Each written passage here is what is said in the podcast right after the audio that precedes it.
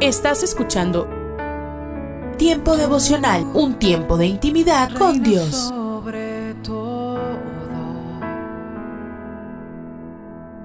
tu majestad inigualable es. ¿Cómo no voy a servirte, Dios, si tú eres Eh, todo escucha y comparte. Comparte. Si estuviera en el fondo del mar, Tiempo devocional. tú me salvarás. ¿Cómo En las plataformas? Spotify, Google Podcast, Amazon Music y donde quiera que escuches tus podcasts. Por amor, mi mejor canción. Solo tú. El cristiano Escucha las emisoras de Rema Radios enojado. a través de Tuning y Seno Radio El cristiano no puede estar desanimado. y en nuestra página web remarradios.witsai.com diagonal radios.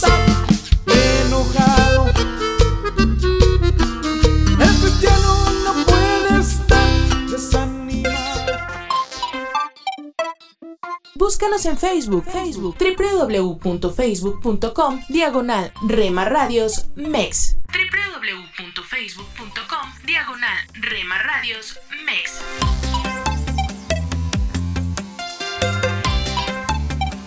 Tú llevaste mis dolores y tu gracia me acercó. Me encontraba vacío. Porque somos parte de tu familia. Me hallaste Dios de la multitud, me escogió, sé que Somos una más en tu hogar. con cuerdas de amor me acercó y toda tristeza huyó. Gracias por dejarnos estar. Nuestro objetivo es ser una radio de bendición. Cuando sentí el fuego de tu amor, Buena música, día sublime que me alcanzó, buen contenido. yo pude En Rema Radio, impactando tu vida con poder.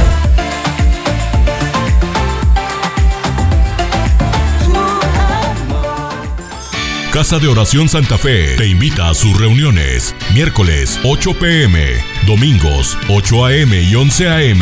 Estamos ubicados. Plaza Santa Fe, Boulevard República de Honduras 104, Interior 9, Hacienda Santa Fe, Tlajomulco de Zúñiga, Jalisco. Casa de Oración Santa Fe, un lugar para adorar.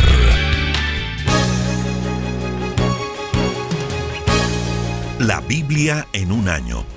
Día 210.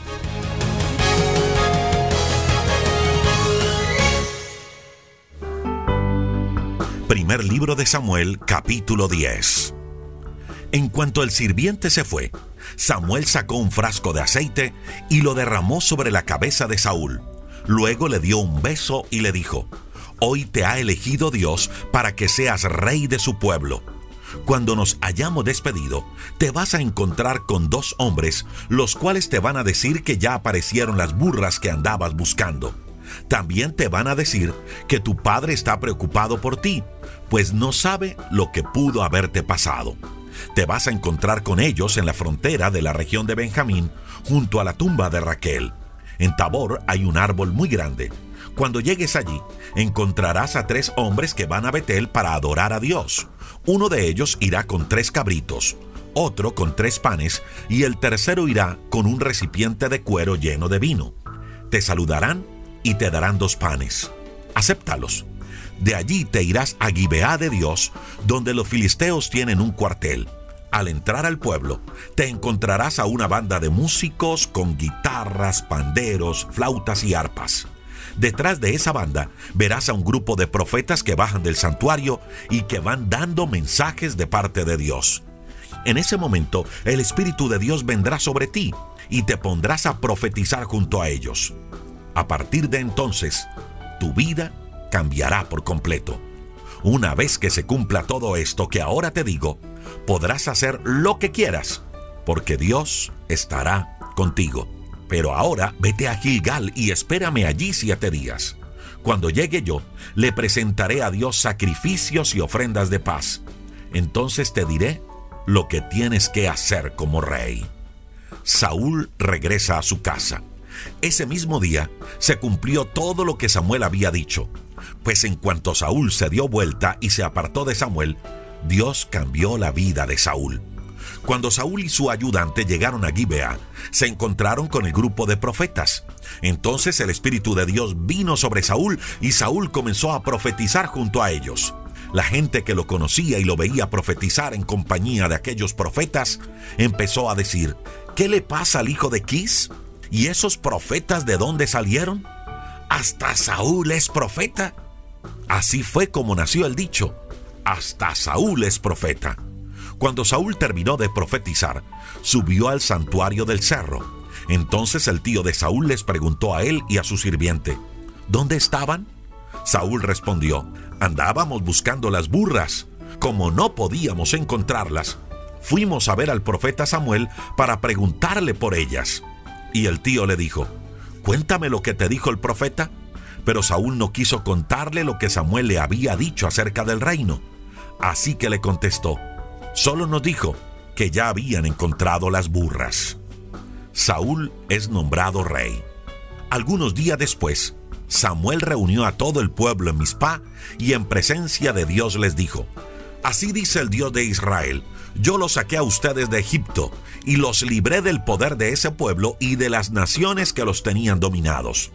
A pesar de eso, ustedes me han rechazado y ahora quieren tener un rey. Parece que se han olvidado de que soy yo quien siempre los ayuda en todos sus problemas. Pero no importa, ahora preséntese ante mí por tribus y familias. Los israelitas así lo hicieron y echaron suertes y ganó la tribu de Benjamín. Luego echaron suertes entre la familia de Benjamín y ganó la familia de Matrí. Volvieron a echar suertes y Saúl resultó elegido. Sin embargo, no lo podían encontrar. Entonces le consultaron a Dios si Saúl estaba allí. Y Dios respondió que estaba escondido entre el equipaje. Rápidamente fueron a sacarlo de allí y cuando Saúl se presentó en medio de todos, se dieron cuenta de que era muy alto. No había nadie que le pasara de los hombros. Entonces Samuel le dijo a todo el pueblo, aquí tienen el hombre elegido por Dios para que sea su rey. No hay nadie que se le compare. Los israelitas gritaron a una voz, ¡Viva el rey! Luego Samuel les explicó cuáles eran los derechos del rey y los escribió en un libro que puso en el santuario de Dios. Después de eso, Samuel les dijo que regresaran cada uno a su casa. También Saúl se fue a Gibeá donde vivía, y Dios hizo que un grupo de valientes lo siguiera. Pero un grupo de malvados dijo en son de burla, ¿y este es el que va a salvarnos? Y como pensaban que Saúl no servía para rey, no le dieron ningún regalo. A pesar de ello, Saúl no dijo nada. Primer libro de Samuel, capítulo 11. Saúl derrota a los amonitas. Un hombre llamado Naas, jefe de los amonitas, se preparó para atacar la ciudad israelita de Jabes de Galaad. La rodeó con su ejército, pero los habitantes de la ciudad le mandaron a decir, no queremos guerra, preferimos hacer un arreglo contigo aunque tengamos que ser tus esclavos. Naas le contestó, acepto el regalo, con la condición de que me dejen sacarle el ojo derecho a cada uno de ustedes. Así me burlaré de todo Israel. Los representantes de Jabes le pidieron un plazo de siete días para enviar mensajeros por todo Israel y pedir ayuda. Se comprometieron a rendirse si nadie venía en su ayuda. Cuando los mensajeros dieron la mala noticia en Gibea, que era donde vivía Saúl, toda la gente comenzó a llorar a gritos. En ese momento Saúl volvía del campo, donde había estado preparando el terreno para la siembra, y preguntó, ¿qué le pasa a la gente? ¿Por qué llora? Cuando le contaron lo que pasaba en Jabes, el Espíritu de Dios vino sobre él y Saúl se enfureció. Tomó entonces dos toros y los partió en pedazos. Luego envió mensajeros por todo Israel con los pedazos de los toros y con este mensaje. Así despedazaré el ganado de quienes no se unan a mí y a Samuel en esta guerra. Dios hizo que los israelitas se llenaran de miedo, así que todos se prepararon para la guerra. Cuando Saúl los contó, eran trescientos mil hombres de Israel y treinta mil de Judá. Entonces mandaron este mensaje a los de Jabes de Galaad: Mañana al mediodía llegaremos para librarlos de los amonitas. La gente de Jabes se puso muy contenta al recibir este mensaje. Pero a los amonitas los engañaron diciéndoles, mañana nos rendiremos y ustedes podrán hacer con nosotros lo que quieran. Al día siguiente, Saúl dividió su ejército en tres grupos. Cuando ya estaba por amanecer, atacaron el campamento de los amonitas. La batalla duró hasta el mediodía y los israelitas mataron a muchos de ellos. Los amonitas que quedaron vivos huyeron, cada uno por su lado. Entonces Samuel dijo al pueblo, traigan a los que se burlaron de Saúl. Como no querían que Saúl fuera nuestro rey, los vamos a matar. Pero Saúl dijo, por esta vez no vamos a matar a nadie, porque hoy Dios nos ha librado de nuestros enemigos. Luego Samuel le dijo a la gente, vengan, vamos a Gilgal, hagamos una fiesta, pues ya tenemos rey. Toda la gente se fue a la fiesta y allí le prepararon a Dios ofrendas de paz. Samuel se despide de su pueblo. Primer libro de Samuel capítulo 12. Más tarde, Samuel les dijo a todos los israelitas, ustedes me pidieron un rey y he cumplido su deseo. Les he dado un rey que de ahora en adelante los gobernará. Desde que yo era joven y hasta la fecha, he sido el jefe de ustedes, y mis hijos son parte del pueblo. Pero ya estoy viejo. Ha llegado el momento de que, delante de Dios y de su rey, me digan cómo me he portado. ¿Con quién he sido injusto? ¿A quién le he quitado algo con engaños o a la fuerza? ¿De quién he recibido dinero para cometer injusticias? ¿A quién le he robado un buey o su burro? Si algo de esto he cometido contra cualquiera de ustedes, este es el momento de decirlo. Este es el momento de acusarme. Así pagaré mis deudas. Pero ellos le respondieron, jamás nos has robado Jamás nos engañaste ni aceptaste nunca dinero para cometer injusticias. Entonces Samuel les dijo, Dios y el rey que él ha elegido son testigos de que ninguno de ustedes me acusa de nada. Y ellos respondieron, Así es, Dios y el rey son testigos. Después de eso, Samuel pronunció este sermón ante el pueblo préstenme atención, que voy a hacer un recuento de las muchas veces que Dios los ha salvado a ustedes y a sus antepasados. Desde que Jacob llegó a Egipto, los israelitas le rogaron a Dios que los librara de la esclavitud. Entonces Dios envió a Moisés y a Aarón para que sacaran de Egipto a los antepasados de ustedes y los trajeran a esta tierra. Sin embargo, ellos se olvidaron de su Dios. Por eso él permitió que los dominara Císara, el jefe del ejército de Azor, los filisteos y el rey de Moab. Pero los israelitas reconocieron que se habían alejado de Dios y le dijeron, hemos pecado contra ti, pues hemos adorado a Baal y a Astarte, dioses de otras naciones. Líbranos del poder de nuestros enemigos y te adoraremos solo a ti. Dios envió entonces a Jerubaal, a Bedán y a Jefté y también a mí para librarlos del poder de sus enemigos. Por eso ahora ustedes viven en paz. Acuérdense también de que cuando supieron que los iba a atacar Naas, el rey de los amonitas, ustedes me pidieron que les diera un rey, a pesar de que su rey era el Dios que sacó de Egipto a nuestro pueblo. Pues bien, nuestro Dios les ha dado ya el rey que ustedes pidieron.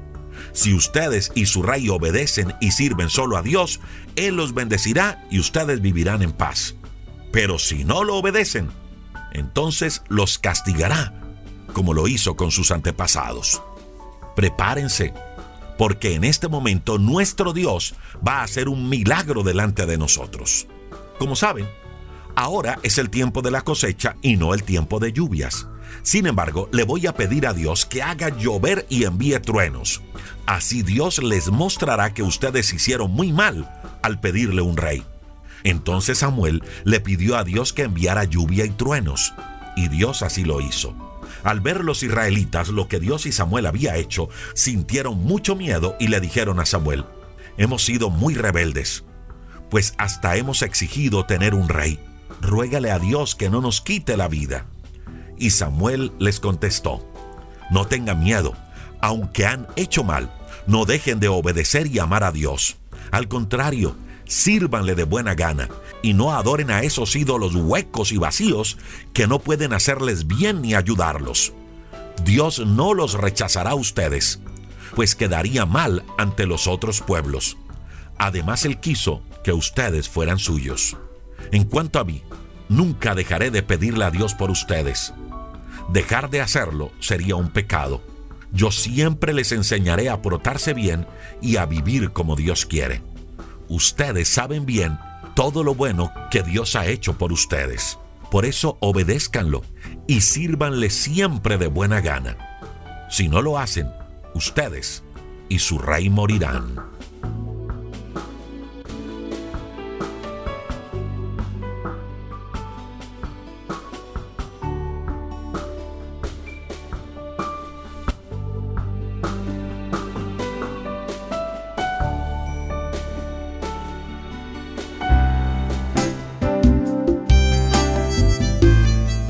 Alimento para el alma. Lecturas diarias de inspiración producidas por Radio Transmundial. Una entrega sin límites. Conoce la historia de Ruth allí en el Antiguo Testamento. Sí, la del libro de Ruth me refiero. Noemí, con su esposo y sus dos hijos, viajaron a Moab en el tiempo de los jueces debido a la hambruna que pasó por la tierra. Estando ellos allí, sus hijos se casaron con Orfa y Ruth. Después de un tiempo, ellos murieron y el esposo de Noemí también, quedando viudas las tres mujeres. ¡Qué tragedia! Ante esta triste situación, Noemí escucha que Dios había visitado a su pueblo, Belén, para volver a darles pan. Puede leer de eso en Ruth capítulo 1. Esta agradable noticia impulsa a la viuda a regresar a su lugar natal acompañada de sus nueras.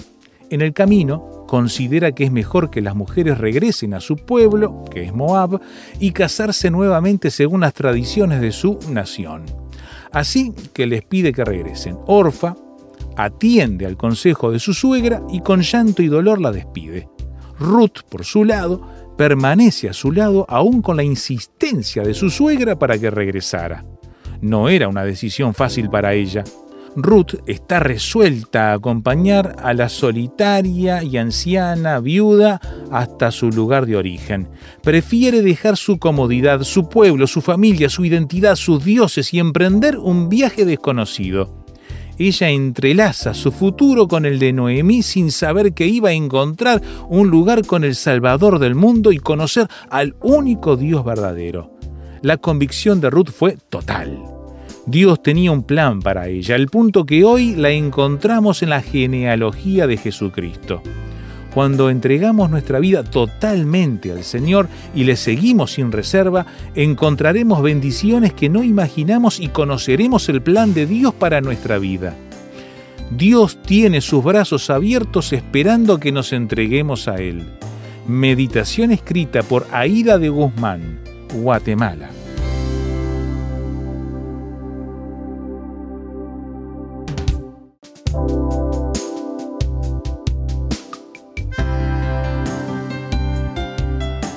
Para más información o si desea adquirir el libro Alimento para el Alma, escriba a apa.transmundial.org o llame aquí en México al 50 25 42 06. 50 25 42 06. Alimento para el Alma es una producción de Radio Transmundial.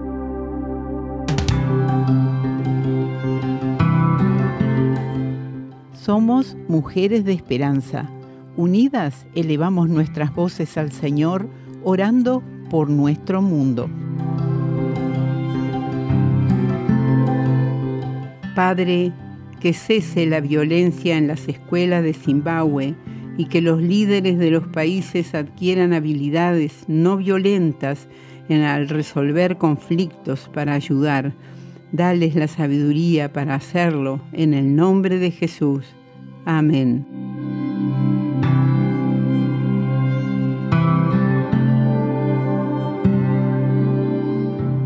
Descarga el boletín de oración con todas las peticiones del mes, artículos adicionales para sembrar esperanza en mujeresdeesperanza.org o solicítalo por WhatsApp al signo de más 598 91 610-610.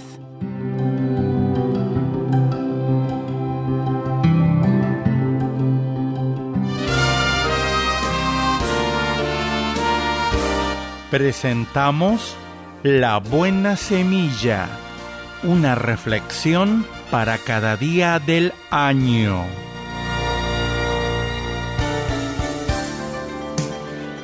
La buena semilla para hoy se encuentra en Hebreos 4, 12 y 13. La palabra de Dios es viva y eficaz y más cortante que toda espada de dos filos, y penetra hasta partir el alma y el espíritu, las coyunturas y los tuétanos, y discierne los pensamientos y las intenciones del corazón. Y no hay cosa creada que no sea manifiesta en su presencia y en el Salmo 119, 105. Lámpara es a mis pies tu palabra y lumbrera a mi camino. La reflexión de hoy se titula Un diagnóstico de mí mismo. Para mí, que soy médico, una de las razones más convincentes del poder de la Biblia es que hace un diagnóstico muy seguro de mi condición espiritual. Ningún otro libro puede hacer eso discierne los pensamientos y las intenciones del corazón. Hebreos 4:12. Me muestra claramente que por naturaleza estoy condenado a causa de mis pecados, privado de toda relación con un Dios santo. Mientras hacía este descubrimiento en la Biblia, encontré una maravillosa revelación de Dios, un Dios muy diferente al que había imaginado, lleno de amor y misericordia, vino a mí por medio de Jesucristo su Hijo, el Creador del universo, quien se hizo hombre para poder redimirme. Creo en la Biblia porque se dirige a todos, cualquiera que sea su clase social o su país. Conocer la Biblia y no creerla es un suicidio espiritual. Y si la fe me pone en contacto con un Dios así, voy a donde Él me lleve sin cuestionar su voluntad. Sé que ella es mejor que todos mis pensamientos, pues Él me ama. Puedo abandonar mis planes más deseados y considerar los argumentos de los hombres como una locura cuando se oponen a lo que Él dice. La fe en Dios no tiene límites. La Biblia quita las dudas y llena el corazón de certeza. Tu palabra me fue por gozo y por alegría de mi corazón, dice Jeremías 15:16. Para escuchar este y otros programas, le invitamos que visite nuestra página web en labuenasemilla.com.ar.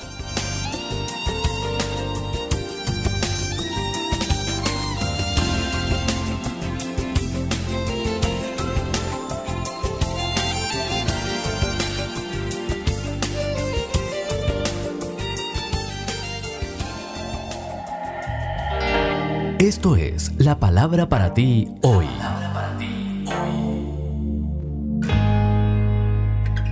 Y la palabra para ti hoy es piensa más en los demás. Primera de una serie de tres escrita por Bob Gass. En Primera de Juan 3:17 leemos ¿Cómo se puede decir que el amor de Dios habita en él? En una escala del 1 al 10, ¿con cuánta frecuencia piensas en las necesidades de otros y tratas de suplirlas? Antes de responder, escucha esto. Si alguien que posee bienes materiales ve que su hermano está pasando necesidad y no tiene compasión de él, ¿cómo se puede decir que el amor de Dios habita en él? El egoísmo se define como estar excesivamente preocupado por uno mismo. Ahora bien, Dios no te pide que te sacrifiques por otros al punto en que arriesgues tu salud mental o física y entonces termines resintiéndolo. No, tampoco espera que suplas todas las necesidades que veas. Lo que sí está desafiando es la actitud de ¿qué gano yo con eso? de nuestros tiempos, donde la gratificación, la superación, la transformación y la indulgencia personal se promueven cada vez más. El egoísmo está muy arraigado, pero es una fortaleza que debes derribar para que puedas experimentar la paz y la alegría que dan sentido a la vida. B. C. Forbes, el fundador de la revista Forbes, dijo, No he conocido a ningún ser humano rico o pobre que se haya lamentado al final de su vida por haber hecho buenas obras, pero sí he conocido a más de uno que se afligió al darse cuenta de que vivió una vida egoísta. Santiago escribió, Supongamos que un hermano o una hermana no tiene con qué vestirse y carece del alimento diario y uno de ustedes le dice que le vaya bien, abríguese y coma hasta saciarse, pero no le da lo necesario para el cuerpo. ¿De qué servirá eso? Así también la fe por sí sola, si no tiene obras, está muerta. Eso es Santiago 2, 15 al 17. Entonces te recomendamos que pienses más en los demás.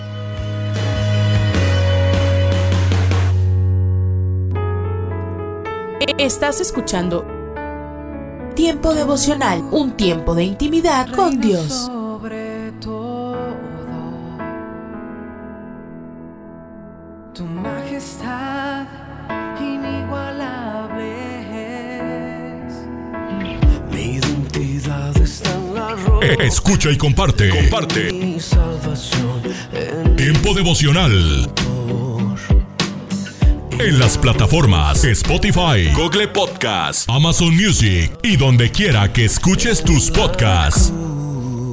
Dios me has escogido, me has Escucha las emisoras de Rema Radios a través de Tuning y Seno Radio mirando los manantiales. Y en nuestra página web remarradios.witsai.com diagonal radios. Y en los picos la nevada, los arroyos y lagunas, los valles y las montañas. Búscanos en Facebook, Facebook, www.facebook.com, diagonal Rema Radios MEX. www.facebook.com, diagonal Rema Radios MEX.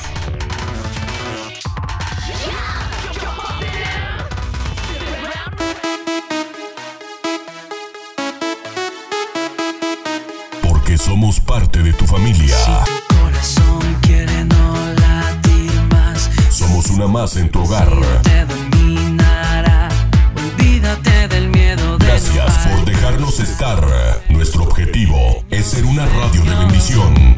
Las manos hacia arriba, muévete ya. Buena música, La alegría del cielo bajar. buen contenido. Momento no puedes callar esta fiesta. En Rema Radio, impactando tu vida con poder. Ven que la fiesta sigue. Si es para Dios, no pares. Corre, no te retrases. Invita a todos. Casa de Oración Santa Fe te invita a sus reuniones. Miércoles 8 pm, domingos 8 am y 11 am. Estamos ubicados. Plaza Santa Fe, Boulevard República de Honduras 104, Interior 9, Hacienda Santa Fe, Tlajomulco de Zúñiga, Jalisco. Casa de Oración Santa Fe, un lugar para adorar. ¿Qué distracciones pueden interrumpir tus tiempos de oración? ¿Cómo te ayudaría a tener un lugar tranquilo para mantenerte concentrado?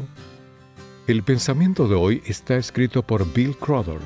Bill escribe. Greenbank, en Virginia Occidental, es una pequeña comunidad en los escarpados montes Apalaches. El pueblo se asemeja a decenas de pequeñas poblaciones de la zona, pero con una importante excepción. Ninguno de los 142 residentes tiene acceso a Internet. La razón es evitar que las señales de las torres de Wi-Fi o de telefonía celular interfieran con el observatorio Greenbank, cuyo telescopio está constantemente enfocado hacia el cielo. Como resultado, ese pueblo es uno de los lugares tecnológicamente más silenciosos de Norteamérica. A veces, el silencio es el mejor entorno para avanzar, en especial en nuestra relación con Dios. Jesús mismo dio el ejemplo al retirarse a lugares tranquilos y apartados para hablar con su Padre.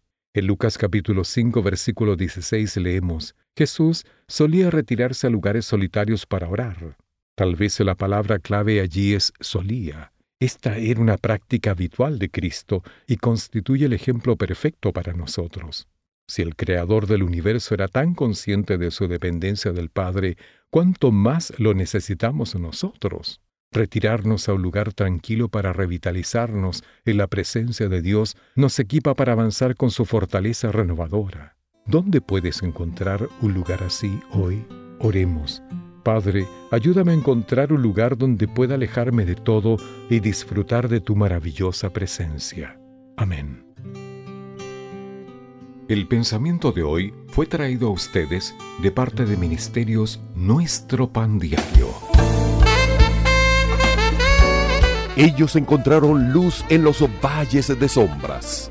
Ellos obtuvieron poder para superar los desafíos. Hombres, mujeres y niños que cada día experimentaron el maravilloso mundo de la oración. A partir de este momento, le invitamos a que entre con nosotros a El maravilloso mundo de la oración, el mejor de los encuentros en la voz del pastor Eduardo Padrón.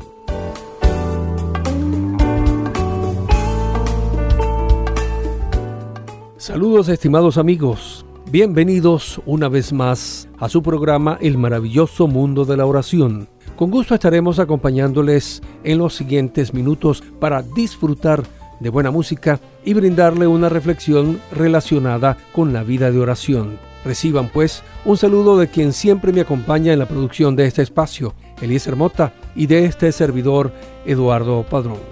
Hoy hablaremos sobre el tema la perseverancia en la oración. Todos sabemos lo valioso que es ser perseverante para alcanzar lo que nos proponemos cuanto más para la vida de oración, a sabiendas de todo lo que se puede lograr cuando oramos a nuestro Padre Dios Omnipotente. No sea parte de nuestra sintonía y esté pendiente de este valioso tema.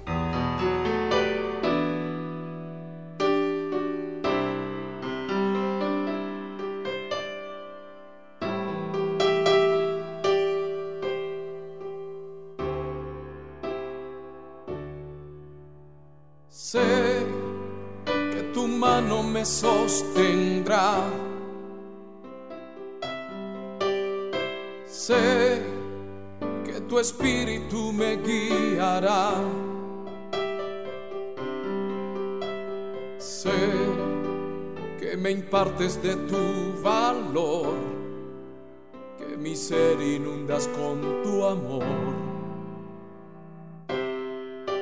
Oh Cristo, Sé que tu mano me sostendrá. Sé que tu espíritu me guiará. Que me impartes de tu valor, que mi ser inundas con tu amor. oh Cristo. Quiero vivir cerca de ti. Quiero beber siempre agua viva. Pues mi victoria es depender de ti.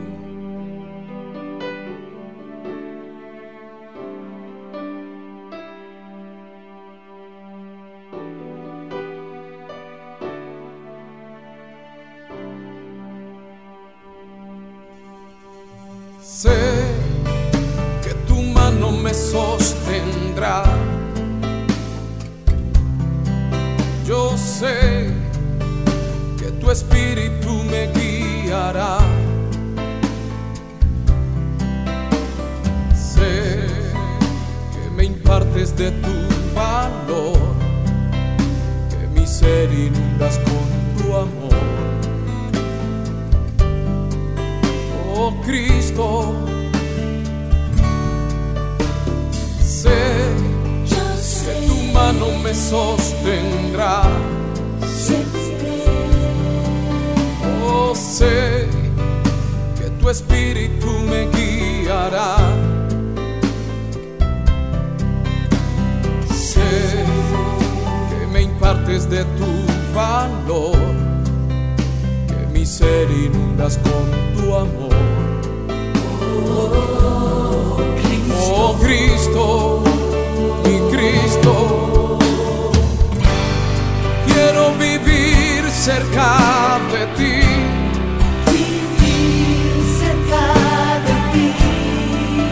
Beber siempre de tu agua viva, pues mi victoria es depender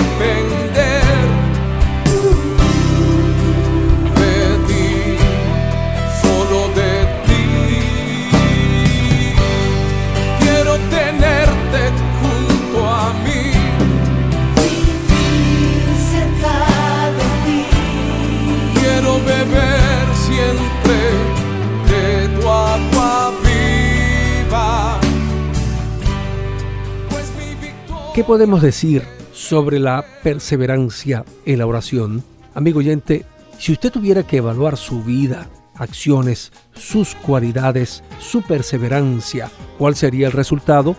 ¿Incluiría la vida de oración como una de las responsabilidades más fijas en sus hábitos de vida? Para nosotros los creyentes en Cristo, las palabras perseverar y perseverancia son muy importantes. Son términos que describen esa cualidad del carácter que nos hace ir hasta el final, que nos impulsa a continuar a pesar de las circunstancias adversas. De hecho, el término perseverar en el Nuevo Testamento significa ser fuerte, ser continuamente constante con una persona o cosa, es persistir. Es una palabra que revela insistencia, cuidado e intensidad. Nada es superficial y pasajero cuando en la escritura se nos habla de perseverancia. Todo está marcado por un empeño cuidadoso por permanecer. Hay una convicción en la base que no se puede desarraigar a menos que se descuide. Es fe que genera una acción continua, si me permiten decirlo de esa manera. Es un término que lo hayamos asociado con la vida de quienes tienen una fe inquebrantable. Creo que los llamados héroes de la fe son grandes ejemplos de lo que estoy diciendo. Todos atravesaron por valles oscuros y momentos difíciles y dolorosos, pero fueron perseverantes. ¿Podemos decir algo parecido con nuestra vida de oración? ¿Qué nos dice Dios sobre la perseverancia en la oración? Veamos solo algunos versículos. Hechos 1.14 nos muestra uno de los primeros cuadros de la iglesia primitiva después de la resurrección y ascenso del Señor en gloria. Nos dice, todos estos perseveraban unánimes en oración y ruego con las mujeres y con María, la Madre de Jesús, y con sus hermanos. Nos muestra el contexto de este versículo que los discípulos ya habían recibido la visita del Señor resucitado habían también recibido el recordatorio de que serían investidos de poder desde lo alto. Así que en ese compás de espera demostraban perseverancia en lo que más les ayudaría y les prepararía para la nueva etapa, la oración. Sin duda que ellos esperarían con una actitud de vencedor, con una invencible constancia. Más adelante, después de Pentecostés, Lucas repite lo que era la marca de la iglesia primitiva, Hechos 2.42, y perseveraban en la doctrina de los apóstoles, en la comunión unos con otros, en el partimiento del pan y en las oraciones. Amigos, uno se pregunta, ¿cuánto de esto ha cambiado hoy? ¿Acaso Dios ha cambiado las reglas y las marcas de la iglesia? ¿No son estas las señales de una iglesia viva? Definitivamente que la iglesia hoy debe insistir en estas señales, pero es en la oración en la que debe mantenerse con fervor, perseverancia, pues es ella la que mantiene vivas y fervientes a las mismas iglesias. El siguiente versículo que deseo compartir y que nos habla de perseverancia en la oración también está en el libro de los Hechos, capítulo 6 y versículo 4.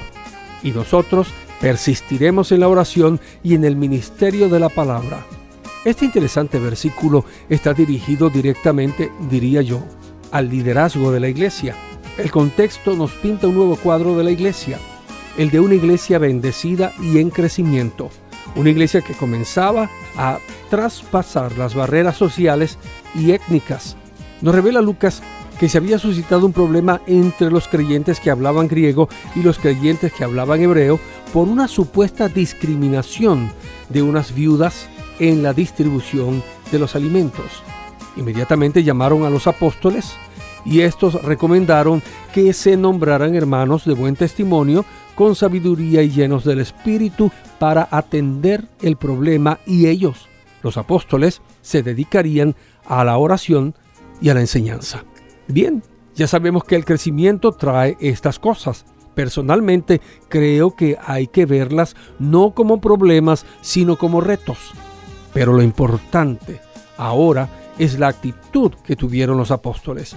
Ellos demostraron la misma intensa aplicación a lo que era su labor, orar y enseñar. Esos eran sus más grandes deberes y en ellos debían permanecer concentrados. Yo me inclino a pensar que la oración, la oración de ellos, era mucho más en privado que en público. Pero indistintamente la enseñanza que nos queda es el ejemplo de la responsabilidad que debe tener un pastor o ministro en relación a la oración y, dicho sea de paso, tiene que ser perseverante y concentrada. No puede llevar una vida de oración aquel o aquella que vive distrayéndose en otros deberes. Recordemos lo que dijo Pablo.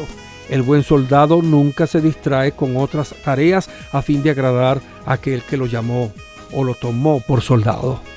Amigos, como líderes de la obra, ¿cuánta es nuestra preocupación, tiempo y perseverancia para la oración? Que cada quien responda a esta pregunta. Gentil oyente, aún tengo un par de versículos que quiero dejarles, aunque no podamos meditar en ellos. Uno es Romanos 12:12 nos dice, gozosos en esperanza, sufridos en la tribulación, constantes en la oración. Y el segundo, Colosenses 4:2, también enseña, perseverad en la oración, velando en ella con acción de gracias. Estos, unidos a los anteriores, nos muestran el camino del esfuerzo, de la perseverancia y de la vida intensa de oración. Le animo a que comience hoy mismo con una determinación firme a enriquecer su vida, su vida de oración. Sin duda su vida y ministerio también va a cambiar. Será hasta la próxima y recuerde que una vida eficaz en Cristo tiene en su base una vida perseverante en la oración. Escríbenos a apartado 47 Maracay, Estado Aragua, Venezuela también puedes escribirnos a nuestro correo electrónico oración arroba. Escríbenos también un mensaje de texto a nuestro celular 0416 739 6277. Estamos en las redes sociales, el Facebook RTM de Venezuela y nuestra cuenta Twitter arroba RTM Venezuela. Y recuerda, la oración sí cambia las cosas.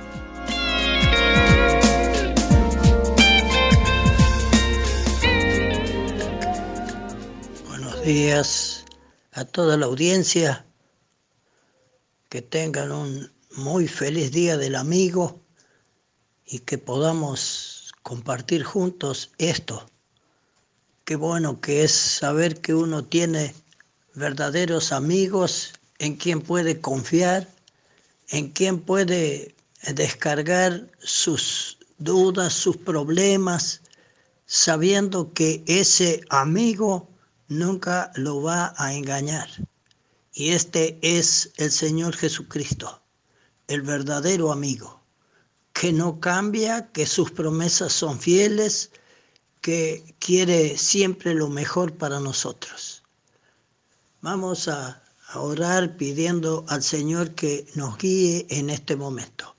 Padre nuestro, te damos muchas gracias porque el Señor es el que Él dijo que quería ser nuestro amigo. Y lo es, y nosotros te damos gracias y disfrutamos de la comunión contigo por la obra del Señor Jesucristo a nuestro favor. Queremos que en este momento nos estés guiando para que al meditar en tu palabra, esto pueda ser de ayuda para que nosotros podamos refrescar nuestras memorias y así agradecerte porque nos has bendecido así. Guíanos en todo. En el nombre del Señor Jesús te damos gracias. Amén. Quiero que miremos lo que dice Salomón en los proverbios con respecto al amigo. Y miramos en Proverbios capítulo 18 y versículo 24, dice allí, el hombre que tiene amigos ha de mostrarse amigo. Y amigo hay más unido que un hermano. Y este amigo más unido que un hermano es el Señor Jesucristo.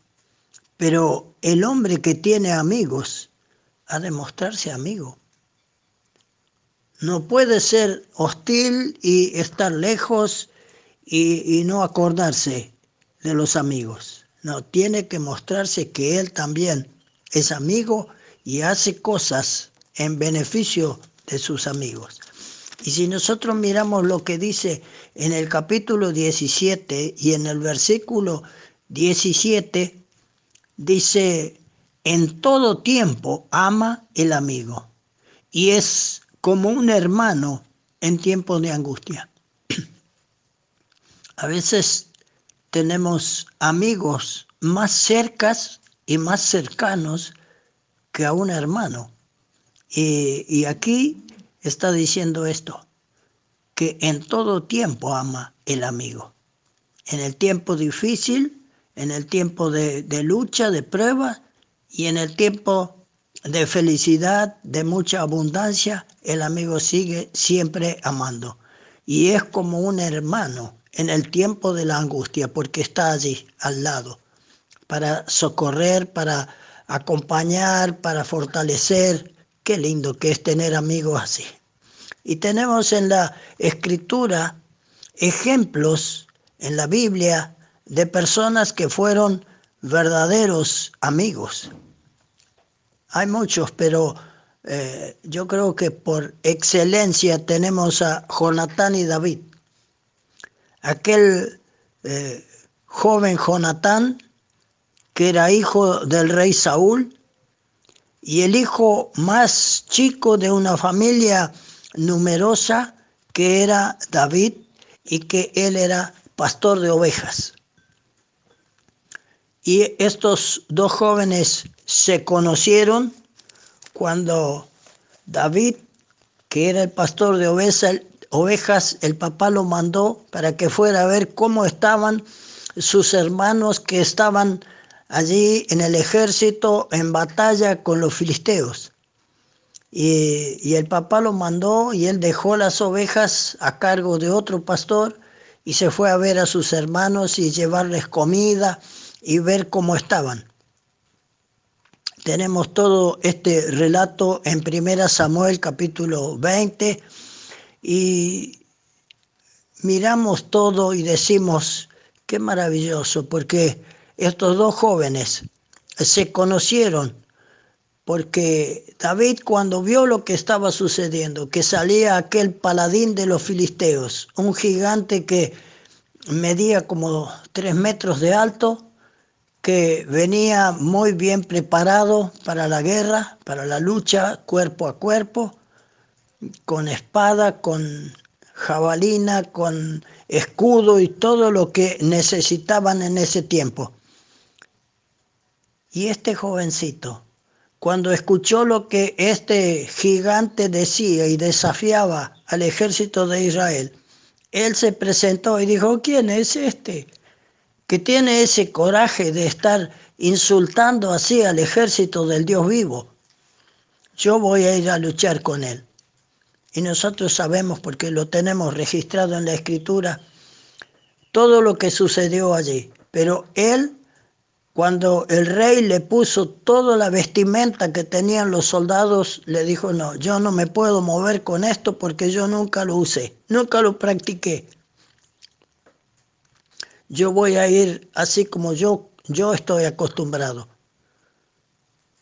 Con la bolsa del pastor, donde se fue al arroyo, juntó cinco piedras lisas, y fue contra el gigante Goliat. Y aquel se burló de David cuando lo vio, pero él le dijo, yo vengo a ti en el nombre de Jehová de los ejércitos.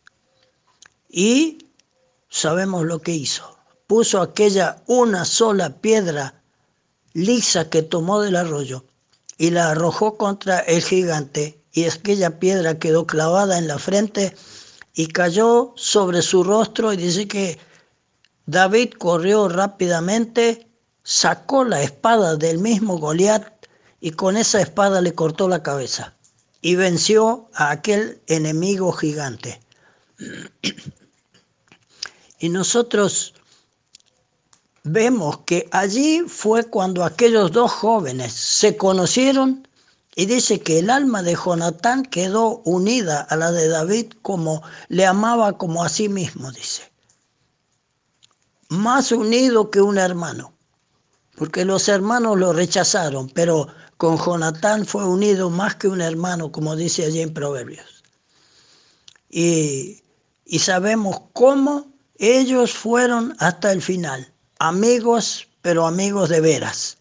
Y quiero leer, porque podríamos decir mucho, pero no tenemos tiempo. Quiero leer lo que dice en 1 Samuel capítulo 20 y versículos 41 y 42. Dice, y luego que habían tenido una señal y Jonatán le había dicho a David lo que él iba a hacer. Y dice el 41, luego que el muchacho se hubo ido, se levantó David del lado del sur y se inclinó tres veces postrándose hasta la tierra y besándose el uno al otro, lloraron el uno con el otro. Y David lloró más, porque Saúl lo quería matar. El rey Saúl lo quería matar a David y Jonatán lo estaba ayudando para librarlo de su padre. Y Jonatán dijo a David, vete en paz, porque ambos hemos jurado por el nombre de Jehová, diciendo, Jehová esté entre tú y yo, entre tu descendencia y mi descendencia para siempre. Y él se levantó y se fue, y Jonatán entró en la ciudad. Allí se separaron. No se vieron más pero esto que habían hecho como amigos duró para siempre, porque cuando David fue rey, llamó al hijo que había quedado de Jonatán y lo trajo para que comiera siempre a su mesa. Maravilloso relato, comparado con la obra del Señor Jesucristo. Esto es una figura de lo que el Señor ha hecho con cada uno de nosotros miramos al Señor Jesucristo y cuando fue a, luchar con el mayor gigante que es Satanás, tenía cinco libros del Antiguo Testamento, pero usó solamente uno. Tenía Génesis, Éxodo, Levítico, Números y Deuteronomio, los cinco primeros libros usó solamente Deuteronomio y le dijo al, a Satanás, escrito está, escrito está, vete Satanás, porque al Señor tu Dios adorarás y a Él solo servirás. Y lo venció y lo hizo para siempre. Y damos gracias a Dios porque nos libró a nosotros, Él lo hizo para librarnos a nosotros del pecado y de la muerte. Y darnos a nosotros la libertad y la bendición que tenemos. En esta oportunidad, cuando David hizo esto, libró al pueblo de Israel de aquellos enemigos que eran los filisteos. Y el Señor puso su vida por nosotros para librarnos del enemigo que nosotros teníamos y darnos vida y vida eterna. Y quiero mirar lo que dice en San Juan capítulo 15 y versículo 12 dice, este es mi mandamiento, dice el Señor Jesucristo, que os améis unos a otros como yo os he amado. Nadie tiene mayor amor que este, que uno ponga su vida por sus amigos. Vosotros sois mis amigos si hacéis lo que yo os mando. Ya no os llamaré siervos, porque el siervo no sabe lo que hace su Señor, pero os he llamado amigos, porque todas las cosas que oí de mi Padre os las he dado a conocer. Maravilloso amigo. Nadie, nadie tiene un amigo como este que ponga su vida por sus amigos, dice el Señor. Ustedes son mis amigos, pero si hacen lo que yo les mando. Que el Señor nos guíe para que nosotros podamos ser obedientes a Él, porque Él es ese amigo más unido que un hermano. Nos trae la bendición, puso su vida por nosotros. David había juntado cinco piedras lisas del arroyo, usó una sola. El Señor Jesucristo usó su poder y su grandeza y su santidad para vencer a Satanás y traernos a nosotros la bendición que nosotros tenemos. Gracias a Dios porque podemos nosotros amarle porque nos amó primero y puso su vida por nosotros. ¿Le conocemos a este amigo que es más unido que un hermano? ¿Disfrutamos de esa amistad, de esa comunión con Él? Podemos ir con sinceridad a Él sabiendo que Él perdonó nuestros pecados y nos limpió para la eternidad. ¿Le conocemos de veras o le conocemos de lejos, de nombre? Conocemos su historia tal vez, pero no le conocemos como nuestro Salvador, como aquel amigo que es... Eh, realmente maravilloso, en quien podemos confiar plenamente, que nos conoce, conoce nuestro nombre, conoce nuestra situación, conoce nuestra vida y todo lo que pasa en derredor nuestro y nos sigue amando y dice como amó a los suyos, los amó hasta el fin. Qué amigo maravilloso. El Señor nos guíe para que podamos darle gracias y estar así disfrutando de la comunión con Él. Que así sea. En el libro del profeta Isaías, en el capítulo 52, la primera parte del verso primero dice, despierta, despierta, vístete de poder, Oción. Hoy me gustaría tratar sobre el tema tomando la autoridad de Dios. Debemos ser conscientes de que los días en que vivimos son demasiado difíciles. Por tal motivo se requiere el esfuerzo de la iglesia para mantener los ojos abiertos y evitar que el letargo y las presiones de este mundo adormezcan nuestros sentidos espirituales. Jesús al referirse a Juan el Bautista dijo, Él era antorcha que ardía y alumbraba y vosotros quisisteis regocijaros por un tiempo en su luz. Esto está en Juan capítulo 5, verso 35.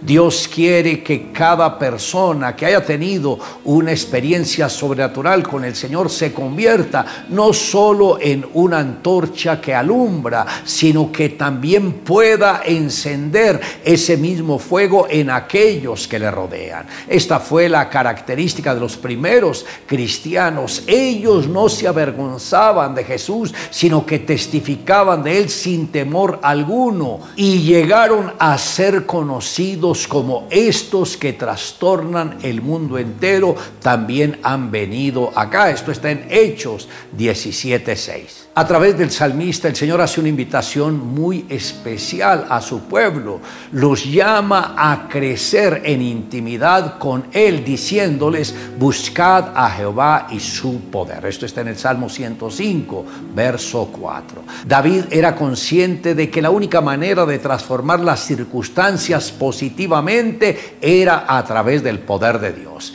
En su salmo invita al pueblo a no caer en el conformismo, sino a hacer un esfuerzo por alcanzar el poder de Dios en sus vidas. Jesús por su parte nos dejó el camino abonado cuando dijo que recibiríamos poder en el momento en que el Espíritu de Dios hubiese venido sobre nosotros. Son cientos los testimonios de personas que se acercaron a la iglesia en los momentos más críticos de sus vidas, en los cuales llegaron a pensar que su existencia no tenía sentido. Se sentían frustrados, fracasados, pero gracias al poder de la transformación del Evangelio, sus corazones fueron completamente mudados. Después de participar de un encuentro donde experimentaron el mover de Dios en sus corazones, ahora ellos son líderes que con unción y el poder del Espíritu Santo han logrado llevar muchas almas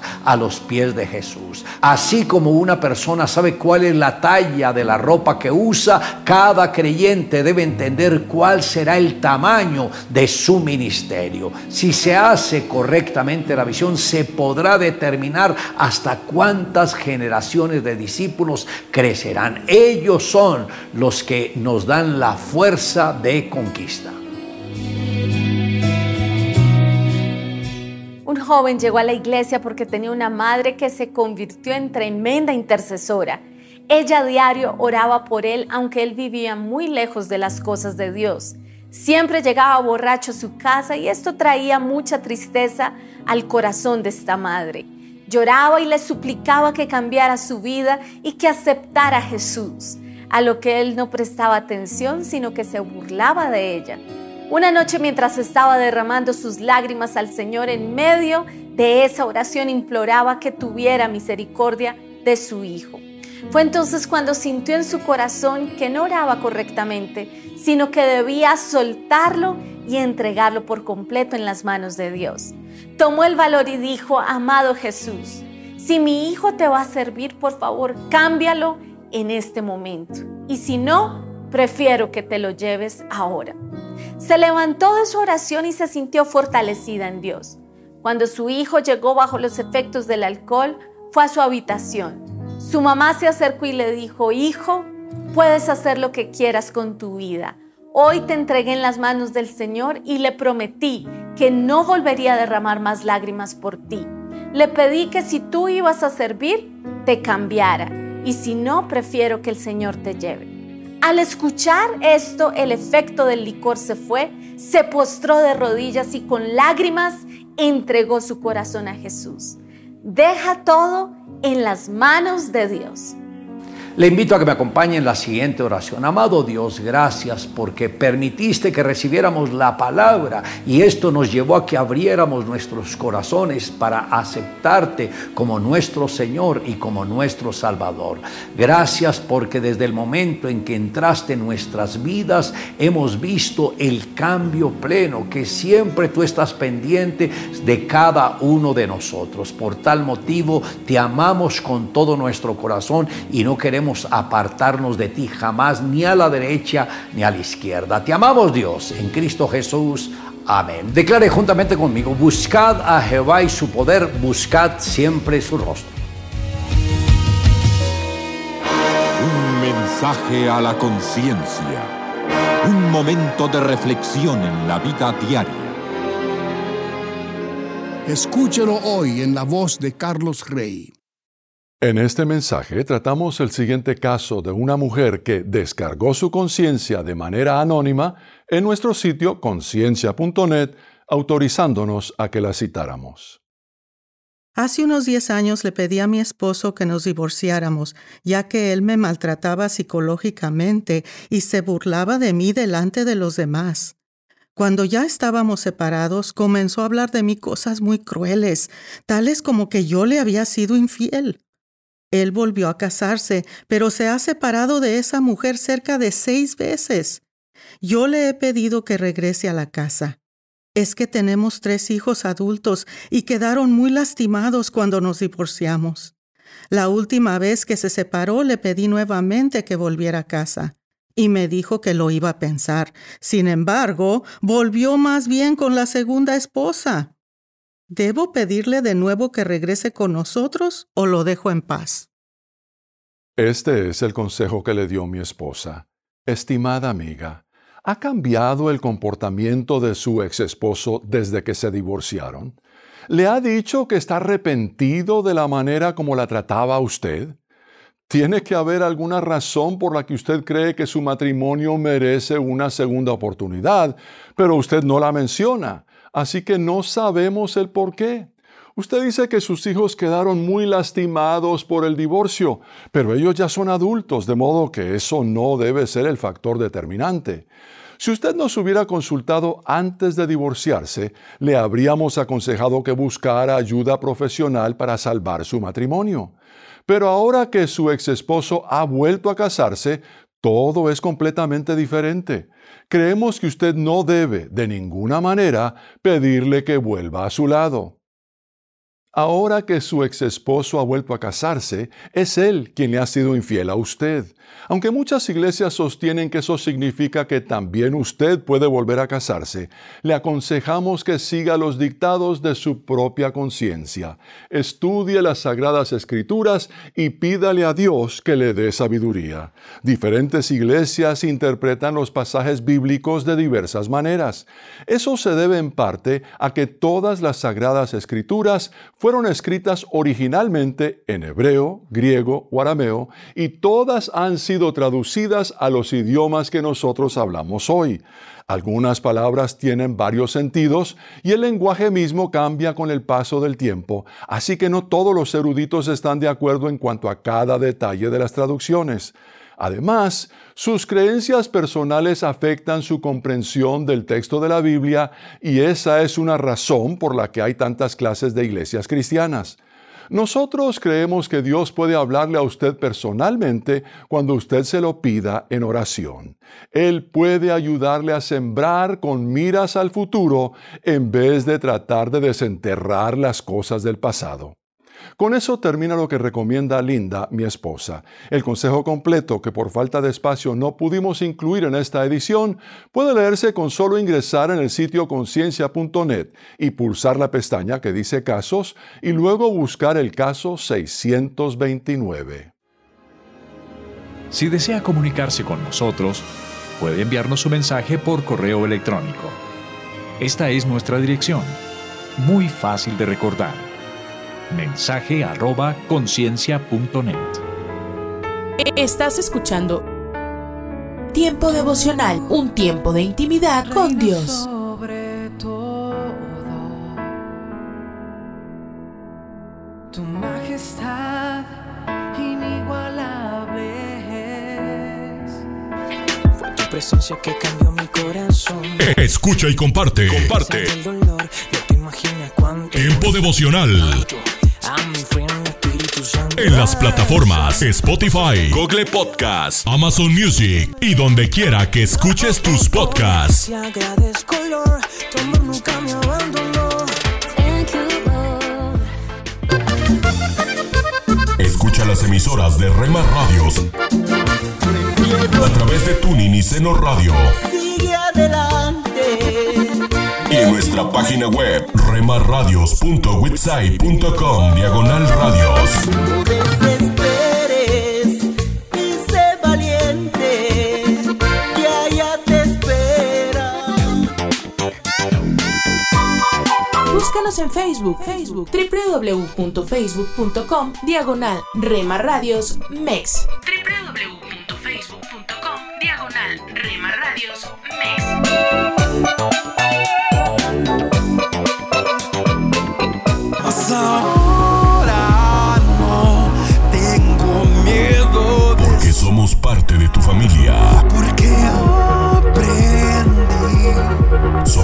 En tu hogar. y puedo confiar que mi vida Gracias por dejarnos estar. Nuestro objetivo es ser una radio de bendición. un destino nuevo Buena música, preparado para mí. buen contenido. Yo En Rema Radio impactando tu vida con poder. Yo sé, nunca me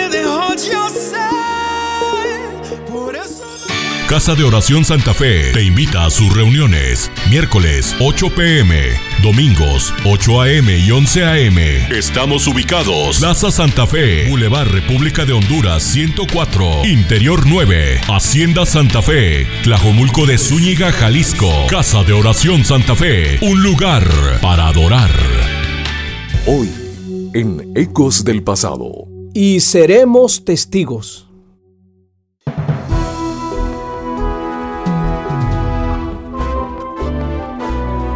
Ecos del Pasado con Emilio Mesa. Un segmento de la Biblia para ti en este día. Consejos del pasado que impactan el presente. Pero cuando el Espíritu Santo venga sobre ustedes, recibirán poder y me serán testigos. Hechos 1.8. Los momentos más auspiciosos y emocionantes del crecimiento de la iglesia fueron los tiempos en que Dios visitó a su pueblo, derramando su espíritu sobre ellos. El avivamiento sucede en la iglesia, luego se extiende por todo el mundo, porque una iglesia en avivamiento no puede mantenerse callada. Cuando el corazón arde, los pies son rápidos y los labios abiertos para proclamar al Cristo vivo. Cuando Dios restaura a la iglesia, ella sale por toda su comunidad anunciando el Evangelio a toda criatura y los pecadores se convierten de sus pecados y fluye el torrente al redil de ovejas. Cuando el soplo vivificante del Espíritu Santo llega a la iglesia, las cenizas se eliminan, las brasas se encienden y el fuego de un fervor espiritual se extiende poderosamente, resultando en una profunda pasión misionera. Así sucedió en la iglesia primitiva. Cuando el Espíritu Santo fue derramado, en pocas décadas el Evangelio penetró victoriosamente en todo el imperio romano cuando Dios sopló su aliento de vida en Alemania durante el periodo de los moravianos, cada uno de los creyentes salieron como misioneros por sus fronteras. Es imposible tener el amor de Dios en nuestros corazones sin tener despierto el amor por los perdidos e ir en busca de ellos, porque Dios aviva su iglesia para despertar también la pasión por evangelismo. Dios, así como en la iglesia primitiva, avívanos Señor. No queremos avivamiento solo para nosotros, sino para llevar tu evangelio a los perdidos. En el nombre de Jesús. Amén. Este fue tu segmento de la Biblia, Ecos del Pasado, con Emilio Mesa, preparado exclusivamente para impactar tu presente. Un aporte para esta emisora de Ministerio Reforma. Búscanos en www.ministerioreforma.com. Bueno, ya este es el tiempo de ir a la palabra de Dios y quitar una enseñanza hoy para nosotros el día. Eh, yo hoy quiero tocar un poco contigo en este tiempo Éxodo capítulo 14. Éxodo 14 en los primeros versículos y hasta el 31 en realidad nos cuenta el pasaje cómo Dios mismo se enfrenta con los enemigos de Israel. ¿Mm? Dios mismo se pone allí en el, en el, en el rim, ¿verdad? Déjame a mí, déjame a mí. Es como que Dios le dice al pueblo. Y Dios se enfrenta con los enemigos de Israel, que en este caso era el faraón y el pueblo egipto. ¿Mm? Un poco del contexto histórico para hablar y, adentrarnos más en este pasaje. Ya Dios había decidido liberar a su pueblo de la esclavitud en Egipto. Para eso es que los encomendó tanto a Moisés, a Aarón, para que ellos lleven a cabo esta acción. Y ellos fueron quienes se encargaron de hablar varias veces con el faraón pidiendo que, bueno, les diese permiso para ir al desierto camino de tres días para adorar a su Dios. Faraón quienes saben la historia saben de que todas las veces se negaba a ese pedido. No, le decía Faraón. Entonces allí es cuando Dios envía varias plagas al faraón y al pueblo egipcio, ya demostrando con esas plagas de que Dios estaba con ellos. Pero ¿qué ocurría con faraón? Le decía un ratito, bueno, vayan, y después otra vez no les permitía. Seguía faraón con el corazón endurecido. Pero ¿qué pasa en el capítulo 12, verso 29, hubo una plaga muy fuerte para el faraón y para todo el pueblo. La plaga de los primogénitos. Cuando murieron todos los eh, primogénitos, los egipcios, incluso del faraón, y dice que hubo una una tristeza tal, una aflicción tal, que esa misma noche Faraón llamó a Moisés, a Aarón y les dijo, bueno, vayan, vayan, urgentes, salgan de acá, con todo su ganado, con todas sus, sus ovejas, vayan todos. Entonces el pueblo de Israel sale rumbo a la tierra prometida, ¿verdad? Eh, allí es donde Dios les guiaba, de mañana, los guiaba de noche con la columna de nube, ¿verdad? Pero ¿qué ocurre en el capítulo 14? Dos capítulos después. Capítulo 14, verso 8. Endureció Jehová el corazón de Faraón, rey de Egipto, y él siguió a los hijos de Israel. Pero los hijos de Israel habían salido con mano poderosa. Es como que ahí Dijo Faraón, pero ¿por qué finalmente les di permiso a esta gente a ir? Vamos tras ellos. Entonces dice que alistó a todo su equipo, a, eh, egipcios con toda su caballería, carros de Faraón, su gente de a caballo, todo su ejército, fue rumbo nuevamente a eh, capturar al pueblo de Israel y, volver a traerlos a Egipto. Y dice el verso 10, cuando Faraón se hubo acercado, los hijos de Israel alzaron sus ojos, y he aquí que se dieron cuenta que los egipcios venían tras ellos. Entonces, ¿qué ocurrió con los israelitas? Y temieron en gran manera. Y clamaron a Jehová y le dijeron a Moisés, ¿acaso no había sepulcros en Egipto? y nos has sacado para que nosotros vengamos a morir aquí en el desierto. ¿Por qué has hecho así con nosotros? ¿Por qué nos sacaste de Egipto? Le dijeron los israelitas a Moisés.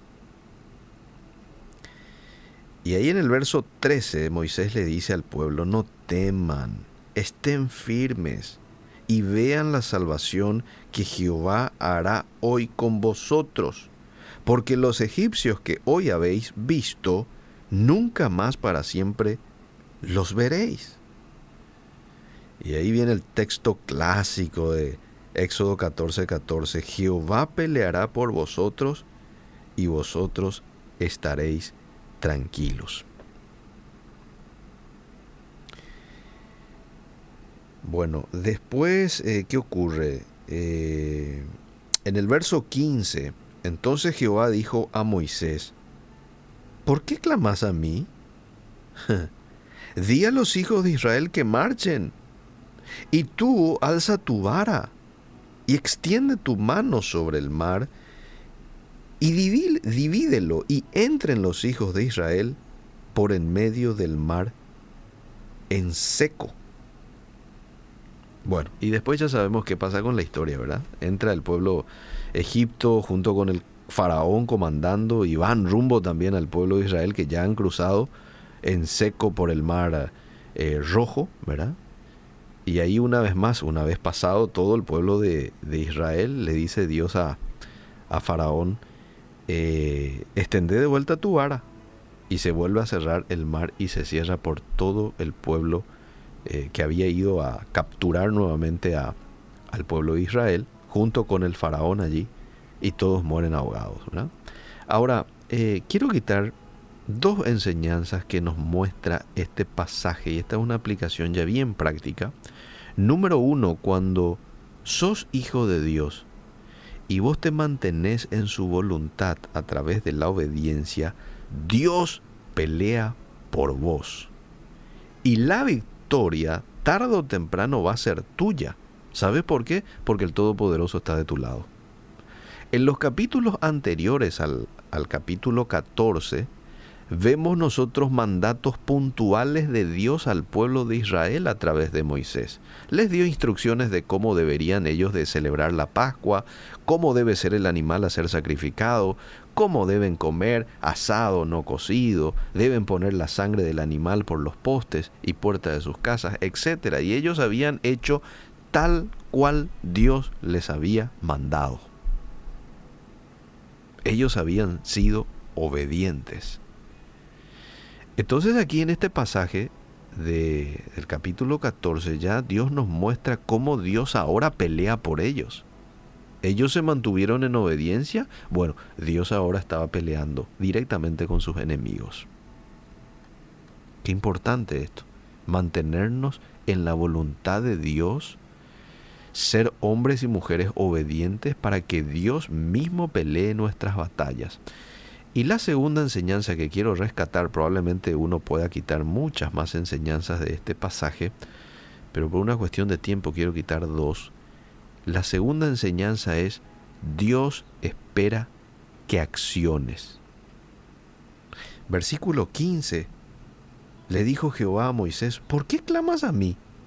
Decile a los hijos de Israel que marchen. Y vos alzá tu vara y extendé tu mano sobre el mar y divídelo y entren los hijos de Israel por en medio del mar en seco. Este no era un tiempo de orar.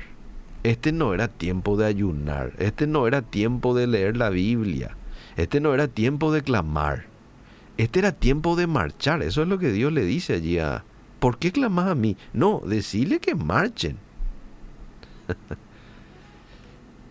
Era tiempo de marchar y en esa marcha Dios le dice a Moisés, en esa marcha, le dice, extende ahora tu mano sobre el mar y dividilo y entren por medio del mar en seco. Hay un tiempo, amable oyente, para orar, hay un tiempo para pedir la voluntad de Dios, hay un tiempo, pero una vez que Él te haya revelado su voluntad, es tiempo de accionar, es tiempo de marchar, es tiempo de tomar decisiones.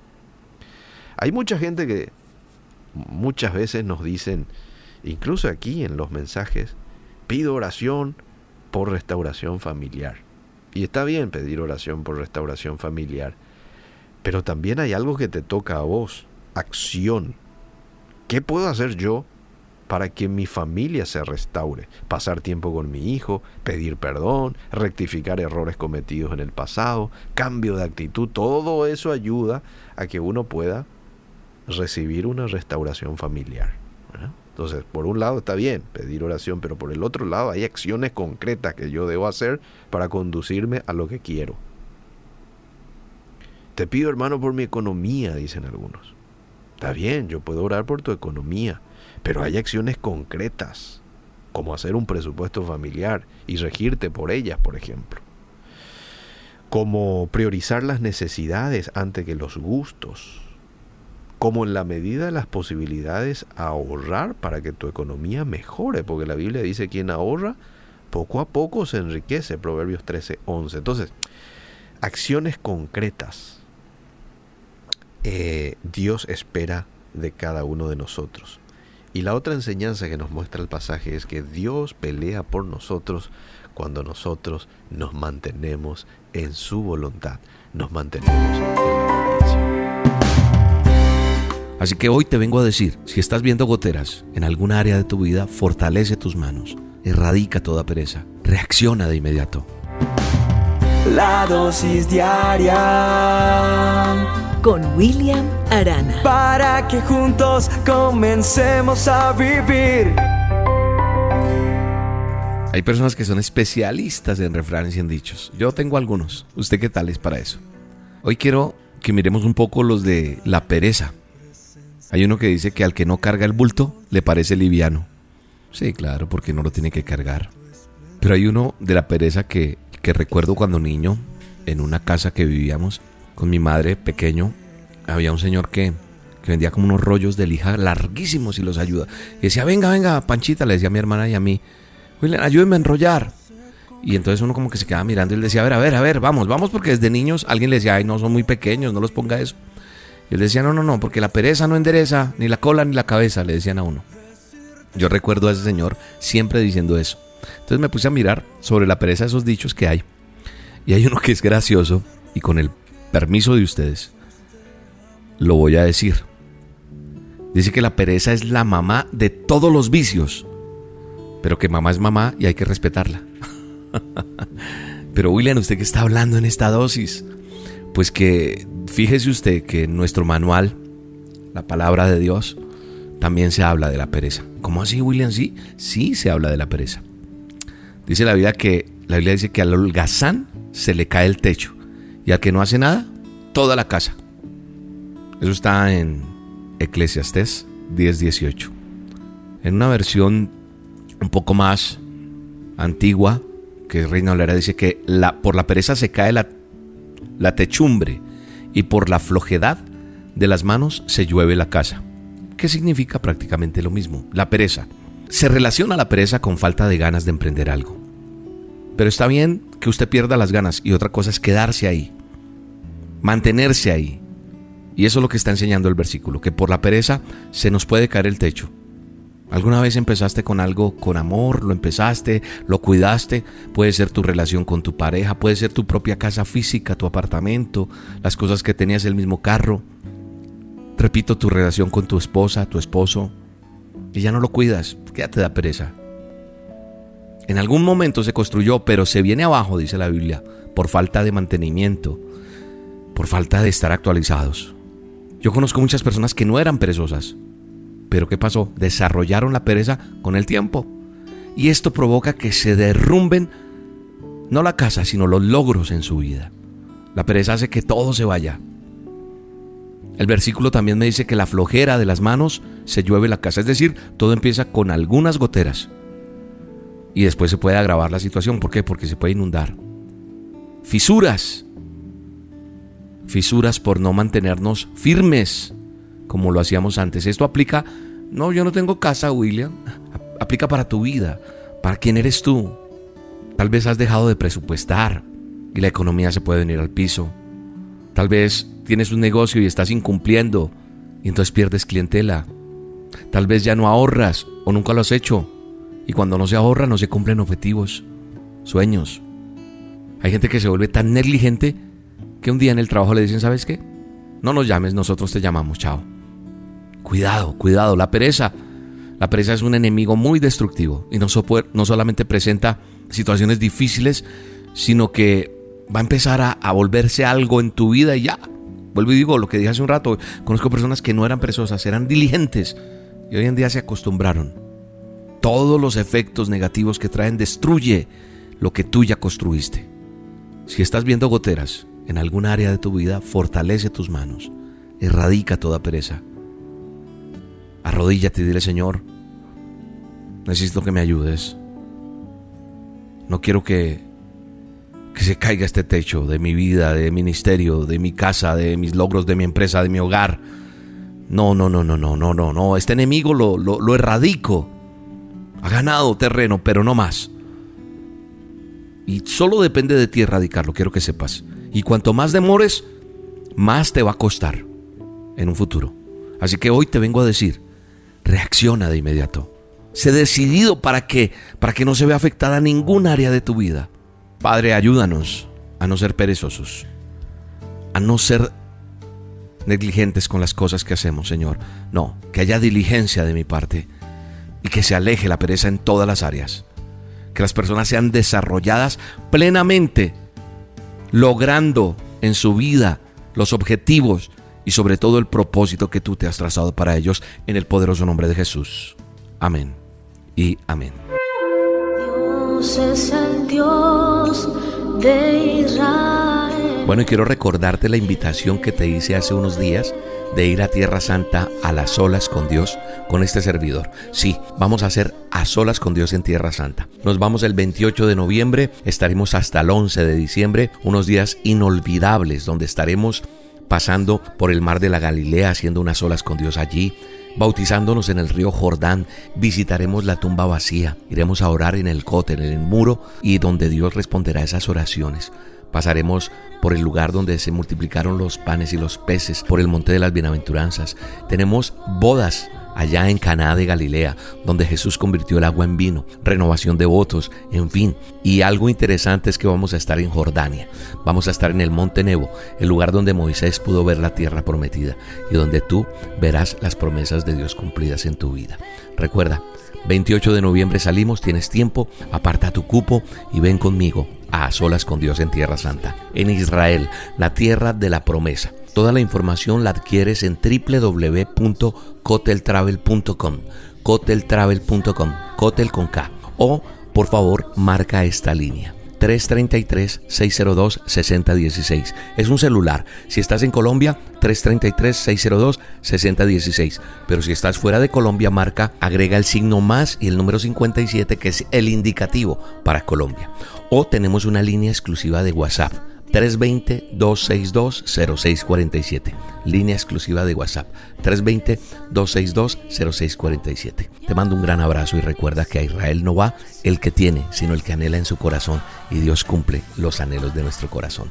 Nos vamos juntos a solas con Dios en Tierra Santa. Un abrazo.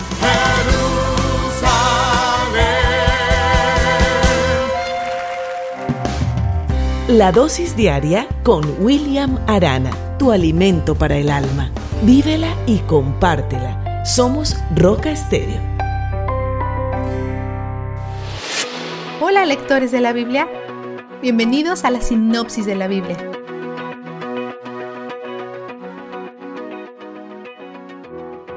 Costas es una palabra general para todas las naciones del mundo, llegando a los rincones más lejanos de la tierra. Dios le dice a Israel, Yo te pongo ahora como luz para las naciones, a fin que lleves mi salvación hasta los confines de la tierra. 49.6. Aunque Israel es una nación despreciada, Dios los ha elegido y los usará para bendecir a todas las naciones que los desprecian. ¿Cómo va a ser eso? ¿Para qué los ha elegido exactamente? Los ha elegido para ser el linaje del Mesías, y ese Mesías salvará a personas de todas las naciones. Su amor alcanzará a aquellos que lo odian a él y a su linaje, y luego convertirá a sus enemigos en familia. Pero mientras tanto, Israel se siente olvidado y avergonzado. Dios les recuerda que no puede olvidar a su pueblo, ya que están grabados en las palmas de sus manos. El capítulo 50 nos trae hermosas profecías de Cristo para sostener con mi palabra al fatigado. Verso 4. Y no he sido rebelde. Ofrecí mi espalda a los que me golpeaban, mis mejillas a los que me arrancaban la barba. Ante las burlas y los escupitajos no escondí mi rostro. Versos 5 a 6. Jesús habló con compasión hacia los marginados. Sufrió golpizas en su crucifixión. Este capítulo también comienza a establecer una distinción única para nosotros. Hasta ahora Dios ha llamado a unas pocas personas sus siervos, incluyendo al rey pagano Ciro e Israel en su conjunto. Pero estas profecías señalan que hay otro siervo, un siervo superior, Cristo el Mesías. El capítulo 51 dice, como ropa se gastará a la tierra. Verso 6. Y nosotros somos testigos de cómo esto está sucediendo, pero su salvación durará incluso más que una tierra deshecha. Los capítulos 52 y 53 son una sección a la que se le suele llamar el siervo sufriente y están llenos de profecías de Cristo. De hecho, para algunos judíos el capítulo 53 se conoce como el capítulo prohibido y se niegan a leerlo en las sinagogas. Se ha eliminado de algunos de sus libros sagrados. Esta sección pinta una imagen clara de Jesús el Mesías. Isaías 53.2 dice que él no era particularmente atractivo. Una razón por la que esto es importante es porque es una naturaleza humana seguir a las personas que tienen una presencia física atractiva. Pero esto demuestra que él no era nada especial a la vista, que la gente lo seguía por su mensaje, no por sus músculos. El siguiente versículo lo llama varón de dolores, hecho para el sufrimiento. Él fue despreciado y rechazado. Si ha sido alguna de estas cosas, Él conoce tu dolor. Isaías 53:5 dice, Sobre Él recayó el castigo, precio de nuestra paz. La paz nos llegó a través del derramamiento de sangre. Isaías 52:14 dice que fue golpeado más allá del reconocimiento humano cuando fue crucificado. Esa es una de las razones por la que la gente estaba tan asombrada cuando lo vieron tres días después, porque hasta donde sabían los cuerpos no se levantaban de entre los muertos, pero tampoco se curaban y regeneraban tan rápido. Entonces cuando veas un crucifijo con un pequeño chorro de sangre en la frente, recuerda Isaías 53 y recuerda que es una enorme malinterpretación de lo que Él realmente soportó cuando pagó por nuestros pecados. Él sufrió para servirnos y salvarnos. Vistazo de Dios. La última parte del capítulo 53 nos muestra a dos de las tres personas de la Trinidad. Era la voluntad del Padre quebrantar al Hijo. Ver versículo 10. ¿Qué significa esto? Este texto muestra una especie de jerarquía dentro de la Trinidad. Todos son de igual valor y divinidad, trabajando en conjunto con el mismo propósito y plan. Pero el Padre es la autoridad, y el Hijo y el Espíritu caminan en la voluntad del Padre, porque también están unidos a Él. La Trinidad trabaja en unidad. El Hijo estaba de acuerdo con este plan. Este era el plan para redimir nuestro mundo caído, incluso antes de que el mundo fuera creado. Apocalipsis 13, 8. Jesús murió voluntariamente, sometiéndose a la voluntad del Padre. Lucas 22, 42. Está bien si esto es difícil de procesar. Todo acerca de esto es muy complejo, incluidas las emociones presentadas aquí. De hecho, Dios está angustiado y satisfecho. 53.11. Dios tiene emociones complejas. Él no es un Dios bidimensional. Cristo hizo todo esto para que muchos fuéramos considerados justos y para llevar los pecados de muchos. Si lo conoces, estás entre los muchos. Cuán irónico es que nuestro Salvador, físicamente poco atractivo, sea lo más hermoso de todo. Él es donde el júbilo está. La sinopsis de la Biblia es presentada a ustedes gracias a B-Group, estudios bíblicos y de discipulado que se reúnen en iglesias y hogares alrededor del mundo cada semana.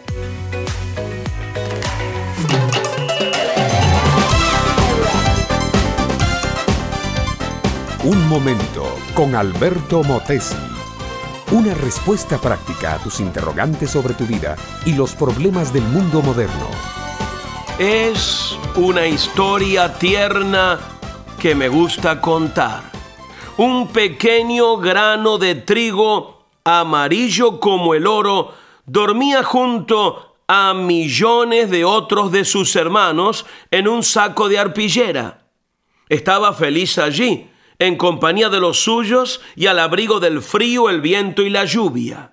Un día el saco fue abierto, una mano áspera tomó un puñado de granos y lo arrojó a la fría y húmeda tierra negra. El granito gimió diciendo, ¿por qué me hieres? La tierra cubrió al granito, que se quedó aterido y temblando. Meses más tarde, el granito veía la luz del sol otra vez. Estaba en la punta de una dorada espiga que se balanceaba al suave soplo del viento del verano.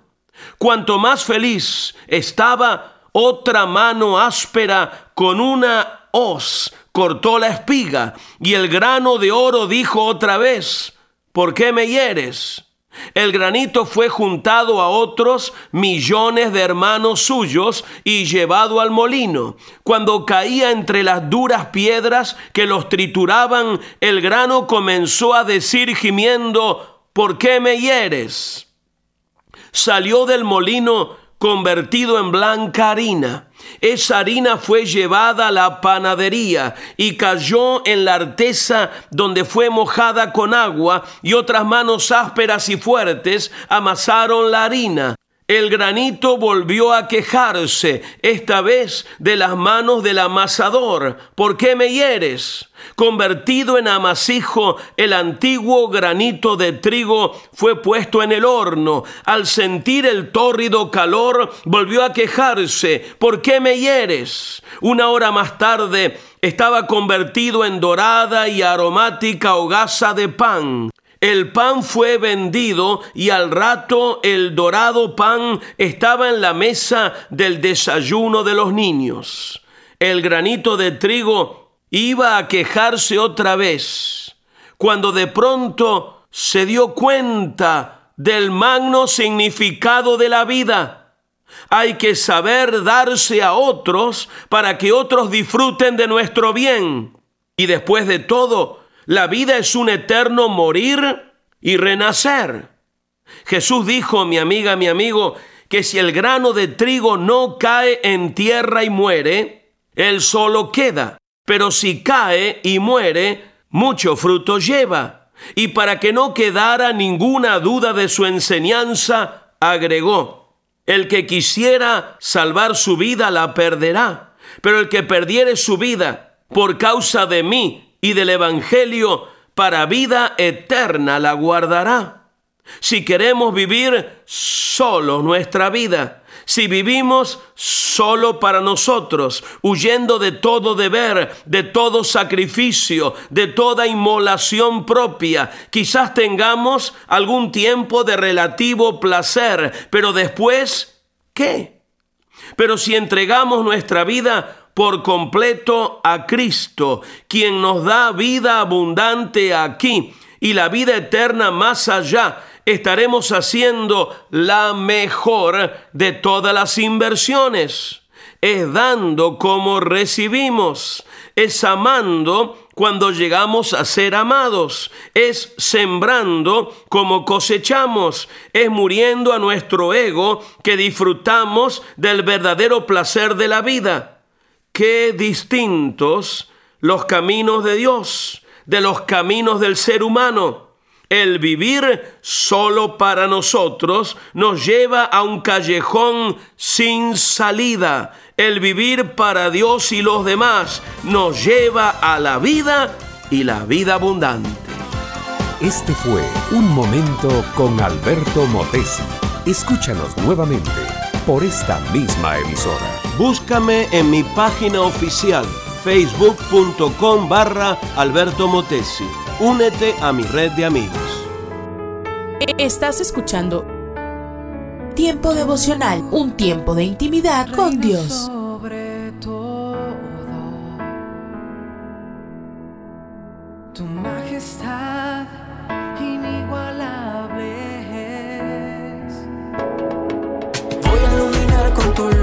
Escucha y comparte. Comparte. Tiempo devocional. En las plataformas Spotify, Google Podcast, Amazon Music y donde quiera que escuches tus podcasts.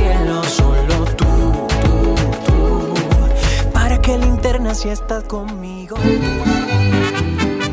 Escucha las emisoras de Rema Radios tinieblas perdido en la a mano. través de Tuning y Seno Radio Maneras que cambiara mi vivir. y en nuestra página web remarradios.witsai.com diagonal radios. Y nunca, nunca pude hallar la solución. Mi Dios solo mío. Búscanos en Facebook, Facebook, www.facebook.com, diagonal Rema Radios MEX. www.facebook.com, diagonal Rema Radios MEX.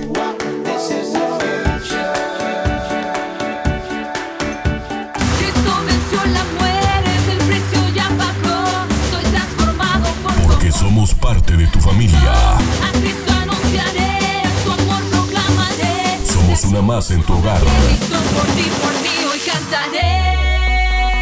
Gracias por dejarnos estar. Nuestro objetivo es ser una radio de bendición. Buena música.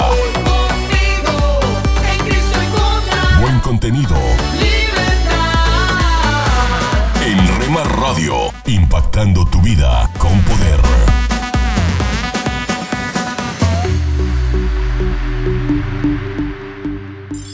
Casa de Oración Santa Fe te invita a sus reuniones. Miércoles 8 pm, domingos 8 am y 11 am. Estamos ubicados. Plaza Santa Fe, Boulevard República de Honduras 104, Interior 9, Hacienda Santa Fe, Tlajomulco de Zúñiga, Jalisco. Casa de Oración Santa Fe, un lugar para adorar.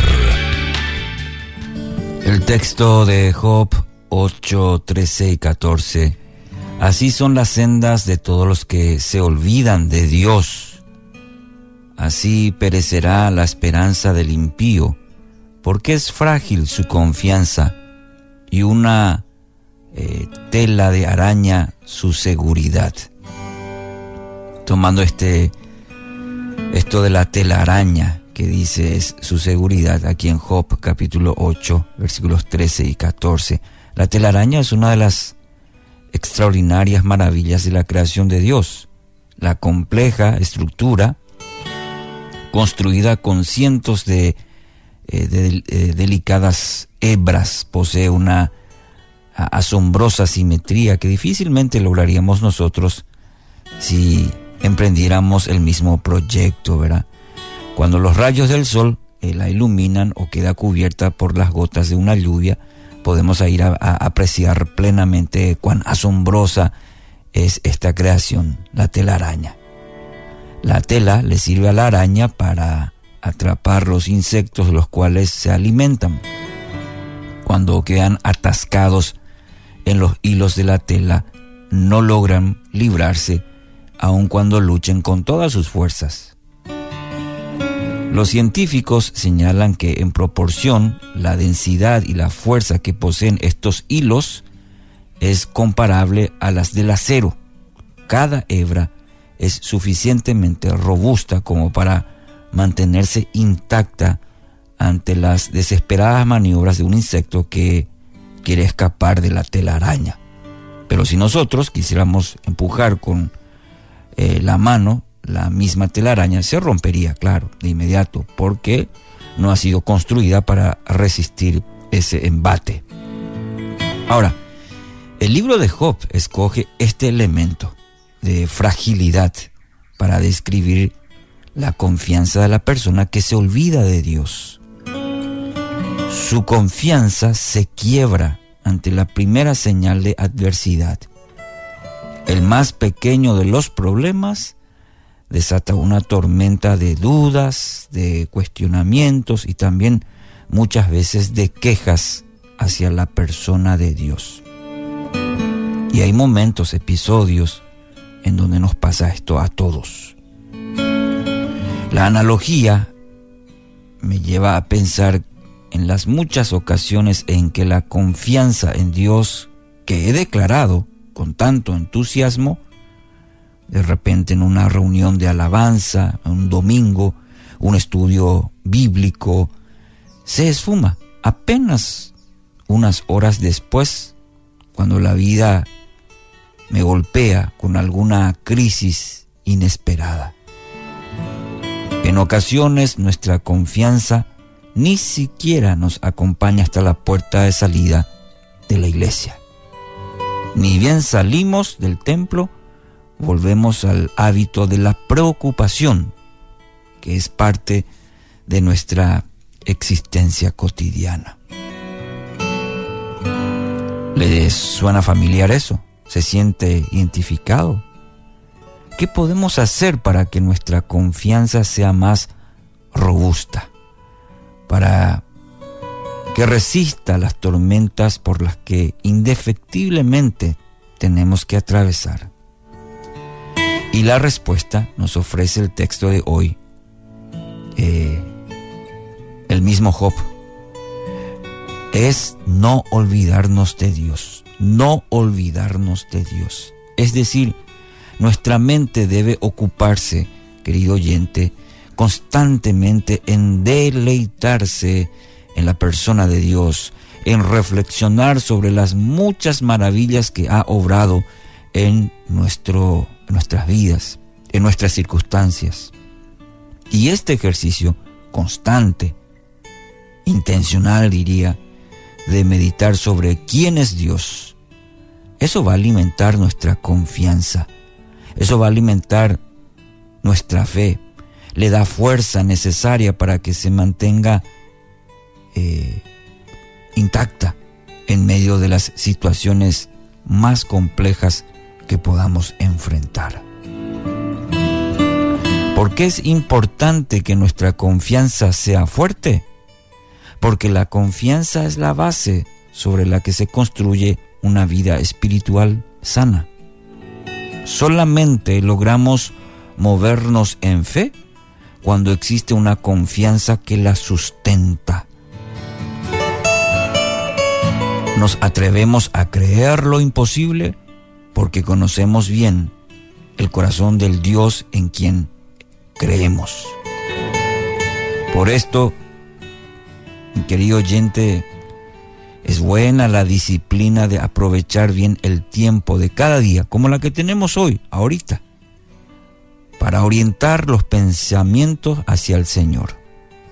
¿Mm? Aquella persona que logra deleitarse de continuo en el Señor será la que sigue avanzando, aun cuando arrecian las peores tempestades. Charles Spurgeon dijo una vez, no siempre podemos ver la mano de Dios, pero siempre podemos confiar en su corazón. Y así sea en este día para su vida no como la telaraña, sino plenamente en esa confianza, esa esperanza en nuestro Dios. Nos invita a confiar en este día. Un minuto con Dios, con el doctor Rolando Aguirre. Muchas veces rechazamos lo mejor por mantener lo bueno. Esto es parte de nuestra naturaleza humana que tiende a rechazar aquello que es mejor. Esto comenzó en el huerto del Edén, cuando Satanás tentó a Eva para que se rebelara en contra de Dios y ejerciera su derecho de determinar su propio camino. Desde entonces, hemos estado siguiendo nuestros deseos basados en nuestro propio interés. Tal razonamiento egocéntrico se basa en tres conceptos erróneos. Primero, no entendemos quién es Dios. Él es el divino creador del universo y el gobernante soberano de todo lo que hay en el cielo y en la tierra. Él nos redimió del pecado con la sangre preciosa de su Hijo. En otras palabras, nos compró de la esclavitud del pecado. De esa manera, nos convertimos en sus siervos, que le servimos por amor y gratitud. En segundo lugar, no entendemos por qué estamos aquí. Fuimos creados para adorar y servir a Dios. Este es nuestro destino y la manera como lo glorificamos. Tercero, no entendemos el gran propósito de Dios en el mundo. Él está edificando su reino y nosotros hemos sido comisionados para participar en este proceso, ministrándonos unos a otros y proclamando el Evangelio tanto cerca como lejos. El no servirle a Dios es rechazar una vida gratificante y de bendición. Perderemos más si seguimos nuestro camino egoísta y sin propósito. La Biblia dice en el Salmo 37:23, el Señor afirma los pasos del hombre cuando le agrada su modo de vivir. Para escuchar episodios anteriores, visita unminutocondios.org. Párate a un lado. Observa el paisaje a tu alrededor. Alza la vista a conceptos eternos. Recuerda que lo esencial es lo invisible a los ojos. Haz una pausa en tu vida. Con Pablo Martini.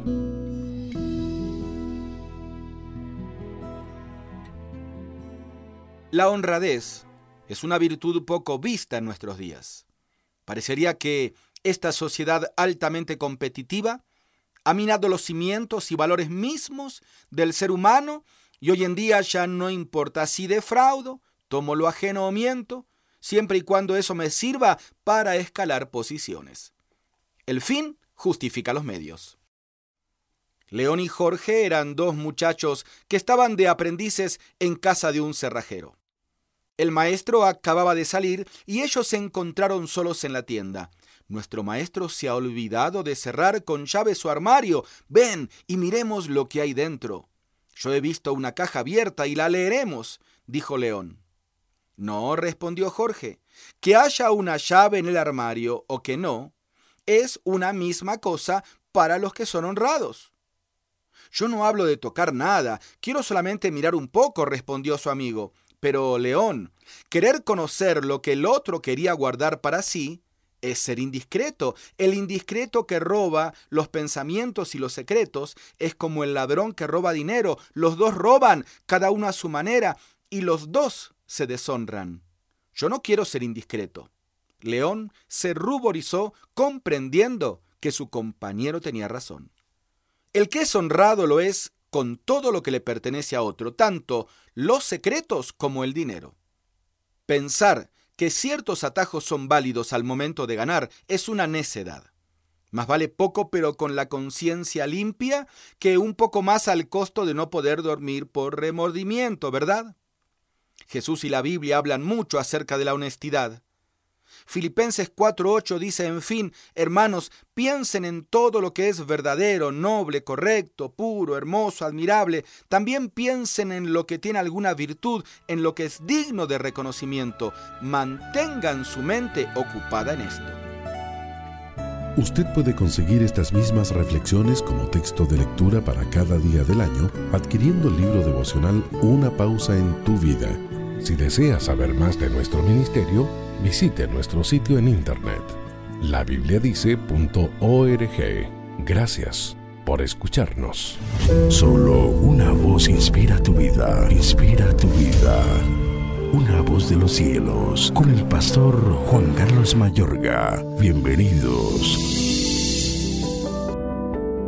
Y el atalaya que estaba en la torre de Jerreel vio la tropa de Jehú que venía y dijo, veo una tropa. Y Joram dijo, ordena a un jinete que vaya a reconocerlos y les diga, ¿hay paz?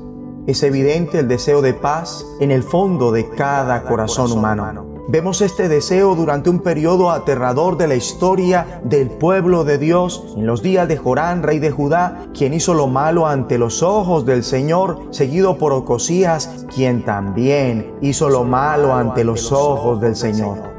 Por un momento hay un rayo de esperanza para aquel entonces. Eliseo hace que Jehú, hijo de Josafat, sea ungido rey.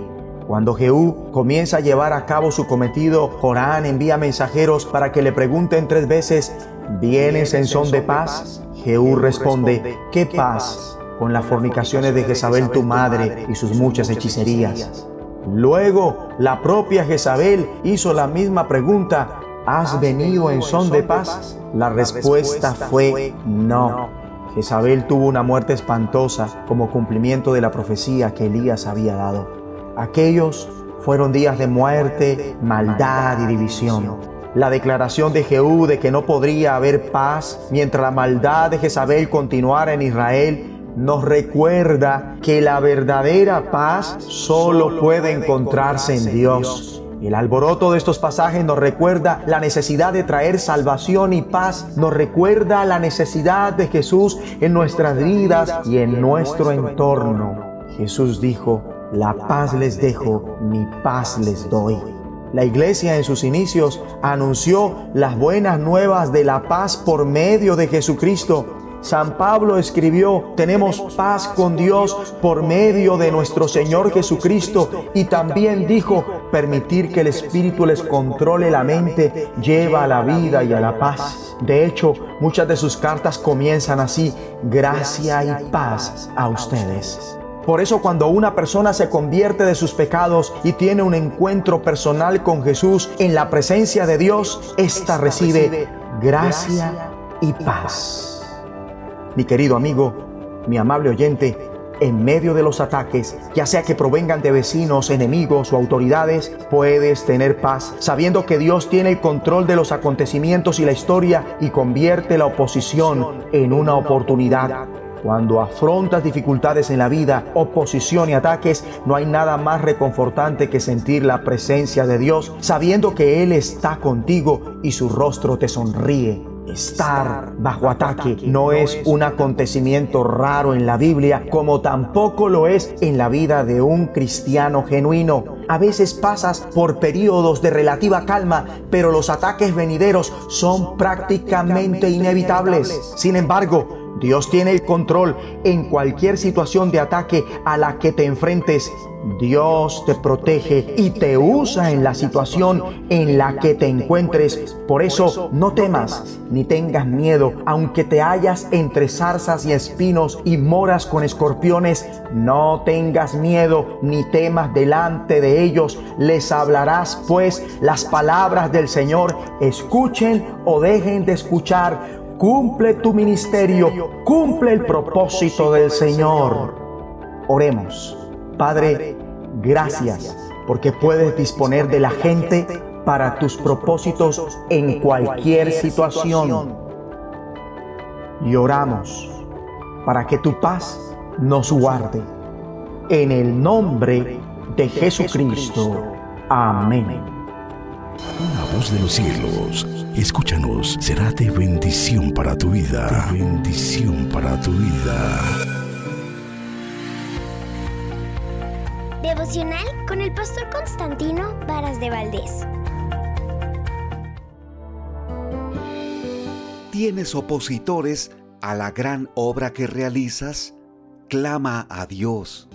Pregunté si tienes opositores porque doy por hecho que realizas una gran obra.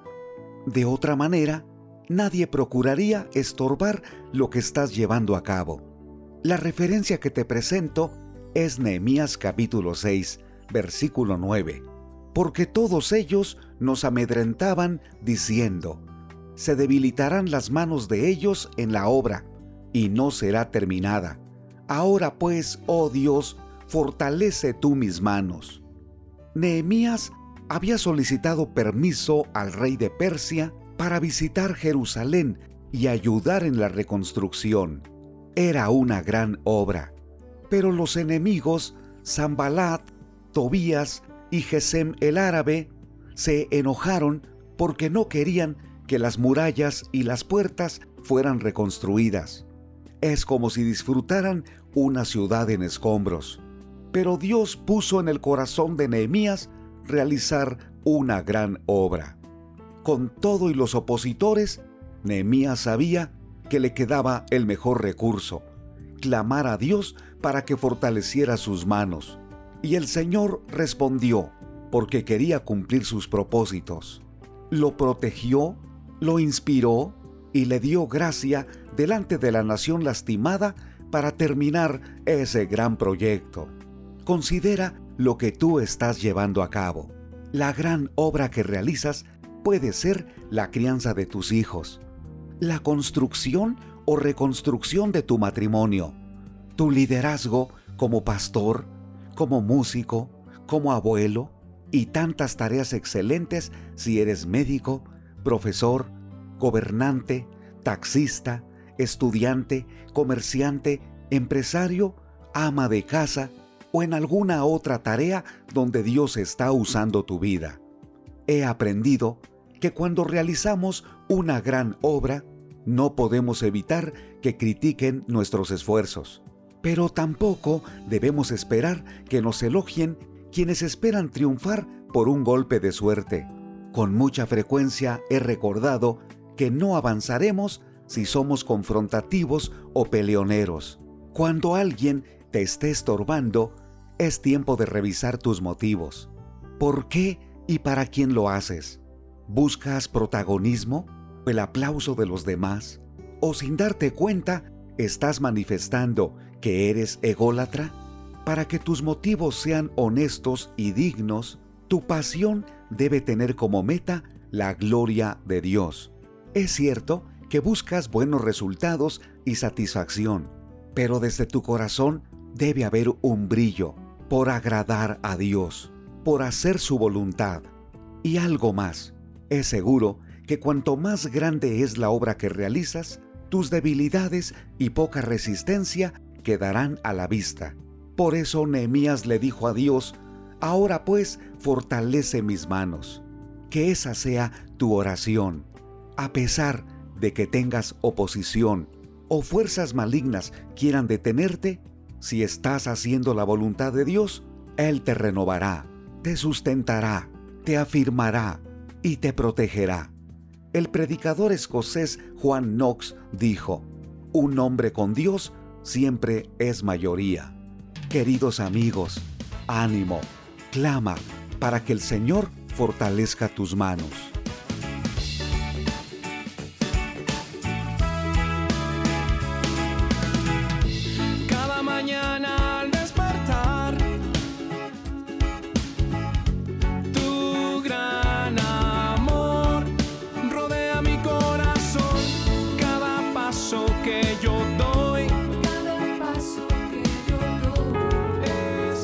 Estás escuchando Tiempo devocional, un tiempo de intimidad con Dios. Sobre todo,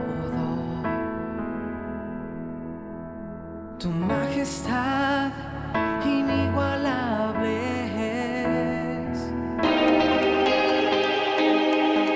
es. Escucha y comparte. Comparte. Es un día Tiempo devocional. Para En las plataformas Spotify, Google Podcast, Amazon Music y donde quiera que escuches tus Para podcasts. su nombre exaltar. Mi corazón siente emoción.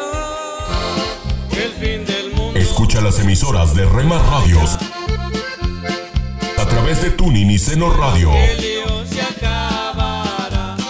y en nuestra página web remarradios.witsai.com diagonal radios. Cumpliendo lo que escrito está. Búscanos en Facebook, Facebook, www.facebook.com, diagonal Rema Radios MEX. www.facebook.com, diagonal Rema Radios MEX.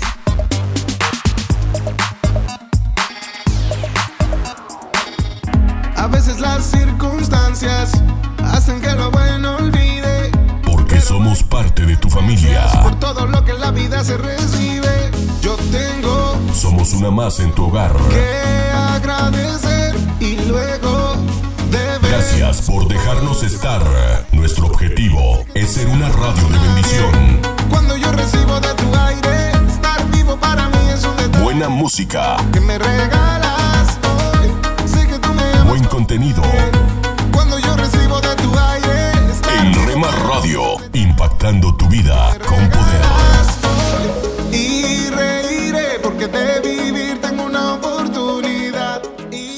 Casa de Oración Santa Fe te invita a sus reuniones. Miércoles 8 pm, domingos 8 am y 11 am. Estamos ubicados. Plaza Santa Fe, Boulevard República de Honduras 104, Interior 9, Hacienda Santa Fe, Tlajomulco de Zúñiga, Jalisco. Casa de Oración Santa Fe, un lugar para adorar.